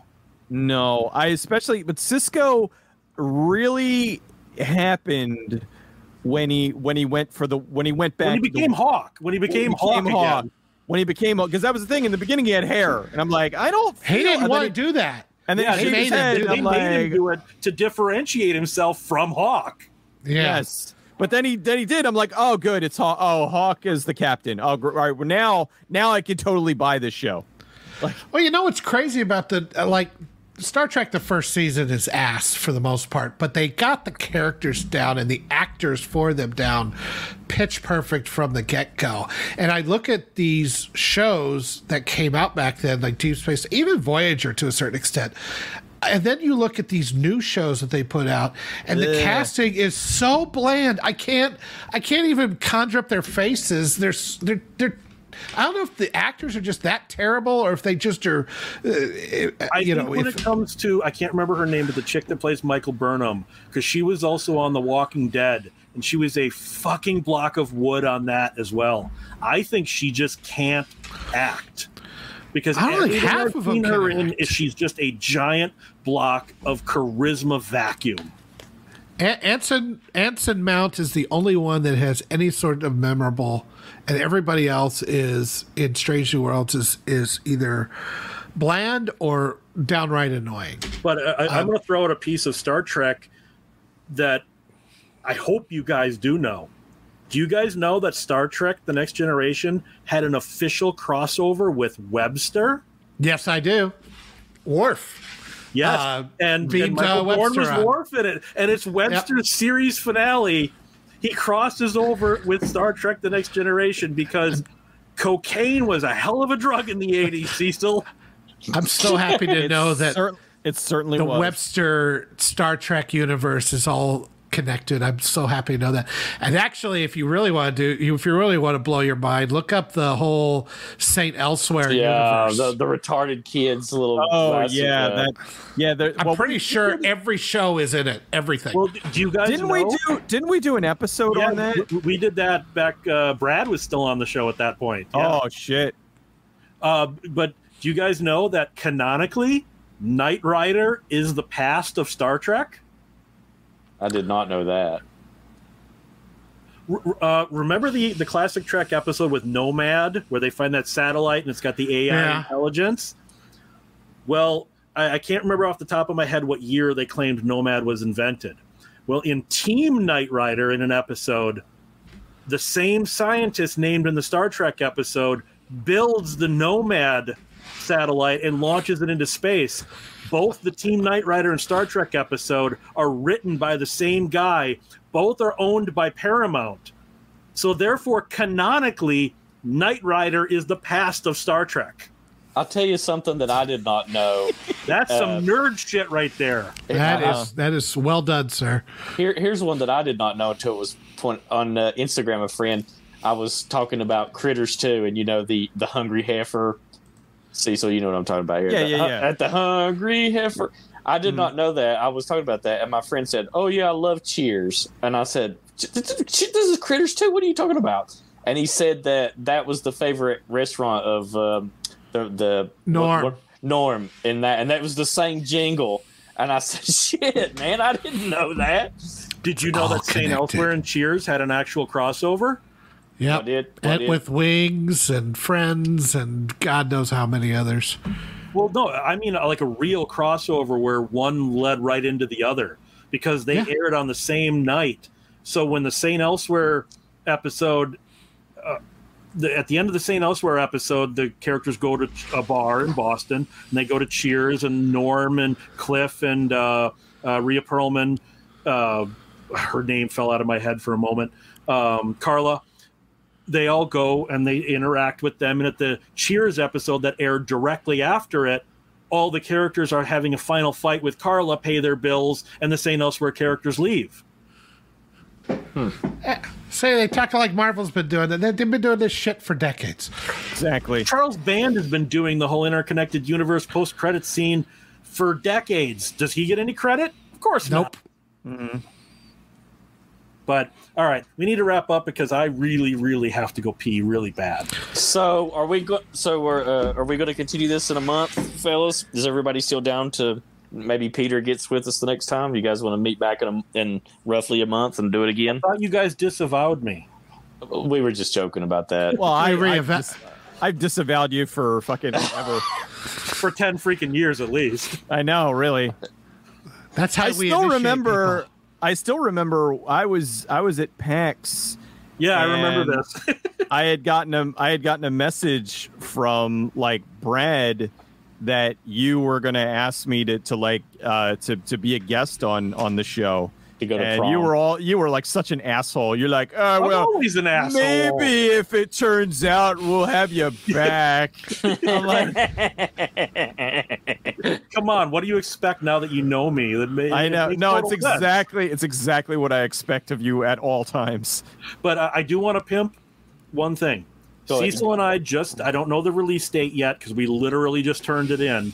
We just did a commentary track for Excess Entertainment uh, New World Pictures 1985 film, The Annihilators. And Cecil, I haven't told you this yet, but Danilo, my contact over there, absolutely yeah. loved it. Oh, great. He said he laughed quite hard at some of the weird. Okay, if you've never heard a commentary that Cecil and I do, we take it seriously and give a lot of background, but we also goof on shit that needs to be goofed on too. I'm, I'm glad good. that they. I'm glad they enjoyed it because I mean I never you know. I never know how it's how it turns out or whatnot. I will. One thing that's cool with me, um, my episode uh, for Maniac Cop, I got contacted by a company that is uh, distributing it in in Germany. Apparently, I'm huge in Germany. Uh, and they wanted to, I know, right? Uh, me and me and German German Scheisse videos as well. So um, right but, there with Jerry Lewis, man. It's the right. it's the he's doing the commentary on the German translation of Hung Wankenstein. Right, and and uh, whenever I look up the most extreme uh, who is, porns, they're always saying nine nine nine. what was oh, and David Hasselhoff, he's the other one. Yeah. Uh, so so they had so the video that I had on YouTube was like 720p, and I was like, well, look, let me let me do a, a re you know a remaster, and I'll give you you know a much better quality one. So I upped it to 1080, and uh, you know I sent it, and they were like, oh, thanks, this is awesome, and and uh, you know so I was like, that's cool. I've actually um I did that, um, and then well we did Lightblast, and I did um uh, oh, oh, um, Beast with a Gun. We did the Beast with a Gun. I've actually, I've got that one actually. I got that one after you guys. And American Cyborg Steel Warrior. They took my my. They, they stole ripped, that one from you. They though. stole that one from me. I laughed. I thought it was funny. I'm but, like, but, dudes, if you would have contacted me, I would have sent you like a bet because they ripped it from YouTube. I'm like, I would have sent I, you a better say, quality. I, I will say that was not Access that did that. No, so it wasn't Access. Say, the company we work for there, Access Entertainment, X C E S S, they're good on that. They don't steal from people. Yeah, no, no, no. They're really cool. I just um, wanted they, to They've specify. been great. Yeah, no, this other company, they only I I found out because one of my fan either you or one of my fans was like, Hey, did you do this? And I'm like, No, but that's hilarious. like, so yeah, it's uh, yeah, excess is great. I'm glad they liked it because you know I I don't know how it turned out. I I had ho- I always hope that it turns out well, but when you're doing live stuff like that, it's always fucking you know fly the, by the, the seat of pants. Funny, the funny thing about us working for Access though is have did you ever listen to our Lightblast one from the physical disc you were sent? I can't. I just I, I can't I can't listen to to myself in that okay. capacity. I guess, okay. I guess I, am like, oh God, you suck. Oh God. Well, you, you, you, you suck even more, and so oh, I'm I, sure because those are in PAL, so they have that high. Remember, PAL audio is higher. Oh yes. no! So, so because I got PAL, we, we we get sped up a little bit and we get pitched up, so we sound a little bit higher than we do when you and I are talking right now. So when you hear the PAL oh, versions, no. we sound worse. you forgot about PAL speed up, didn't you? Should we should we record our future ones like watching the PAL video? or, like or, the PAL version? Should, should I go in and add a little bit more uh, bass to our voice or, drop before it, I send it off? Drop it down a little bit. Yeah. Oh god. That's, now now I'm gonna have to go listen to it and then wince. I'll be like, yeah, because oh. I, I mean, you and I sound kind of ridiculous with the PAL speed up our voice because maybe because we're used to hearing each other when we're editing and all that. That it's like, wow, do I sound like that? well, Josh, if you have a link uh, or something so that I can attach it to this, and then as far as the audio of this, I mean, I, I've already got the podcast set up on our own podcast. I'll just number these out as new episodes called Radiodrome. No, no, rit, have... rit, rit, what did you want to call it, Josh? Rit, Retrodome? Retrodome. Retrodrome. Ret, Retrodrome. No, no, okay. not ret, not retro. Retrodome. Retro. Yeah, You're making this very difficult. Uh, it's he. It's not me. It's him, not me. It wasn't mine you there, you send just... me however you would like me to set it up, and I will do that. It'll just be mixed in with the other podcasts, but it'll be its own link. And if you have a picture or something, I'll do that, and you can hear it wherever podcasts are because it should be on iTunes and everything. Just search for it, and find Cecil and find Josh on his website 1201beyond.com and Cecil here on YouTube, home of other retards like us. Uh, good bad flicks. Good bad yes, flicks. Good bad flicks on YouTube. I, have often wondered about the word retard. So if it's if re means to go back to, so how do you tard something? It, well, the retard will be going back to it. So there has to be a tard that's just a singular. It's you. You're the tard. but then are you coming back as a retard? You're thinking about it too much, man. If the new Doctor Who has Down syndrome, would he go into a retardus? Disavow. we we've been yeah we've been we've been going for two and a half hours and This, Josh this is be- conversation just got retarded. Josh All right, on that note, I really do have to go pee, so I'm I'm I'm I'm bugging out. I gotta Yeah. leave. All studio. right. Hope everything You works send out. you all right. send this stuff to uh, to Shawn, and I'll get uh, the links up here. And for the rest of you, this has been uh, lastmovieoutpost.com. We're so happy to have you guys on here, and uh, happy to make this a regular thing. Adios. Very cool. Yeah, thanks. Thanks so much, man. I, I do appreciate it. It was fun. I didn't Nobody, nobody talking kill this- yourself jerking off. Uh, I won't. Please, go ahead, Cecil. What was you saying I was before just this gonna say retard? I didn't for for that fucking maroon. Uh, oh, he's Yeah, gone. jabroni. That guy is the son of. No, I'm kidding. I love Josh. We can we can shit talk you now. He's gone. It's okay. He won't know. He'll never We're watch still this. live, guys. We're still live. Oh shit. Oh, disavow, disavow. I uh, uh, no, I'm just saying. Thanks for having me. I Oh. I, I have to go. Rec- I actually have to record. Uh, I'm doing a video on the Annihilators uh, because I figured, why the hell not? You know, I was like, I just watched this movie like three times in a week. I should probably do a video on it and, and then plug that I'm. I got the the. Uh, uh, that- the com- the commentary on the DV on the Blu-ray. So Will that will that be coming out this Monday or is that? uh, it it most likely that'll be Monday's video. I'm recording two back to back. I'm doing that and Virgin Witch.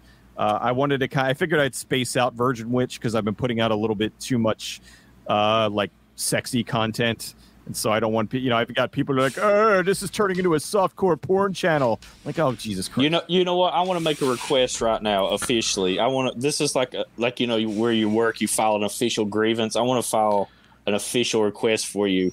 I want, I want a redo of Space Truckers. I've been waiting, Ah, and and yeah. and and my and the uh, my boyfriend's back. The the the rom com zombie. well, I did my boyfriend's back. You did. I know, but did you? I have not seen it though. Like it's gone from Blip TV or whatever. I've never. No, I did. I did it like I, I redid it uh, four years ago. You sure about that? I swear to God, unless I'm unless I got hit in the head. I think you got hit. I've never seen it. Oh, I totally did. All right, all right. Uh, But anyway, re- Why that, can't but it no, be I haven't- both?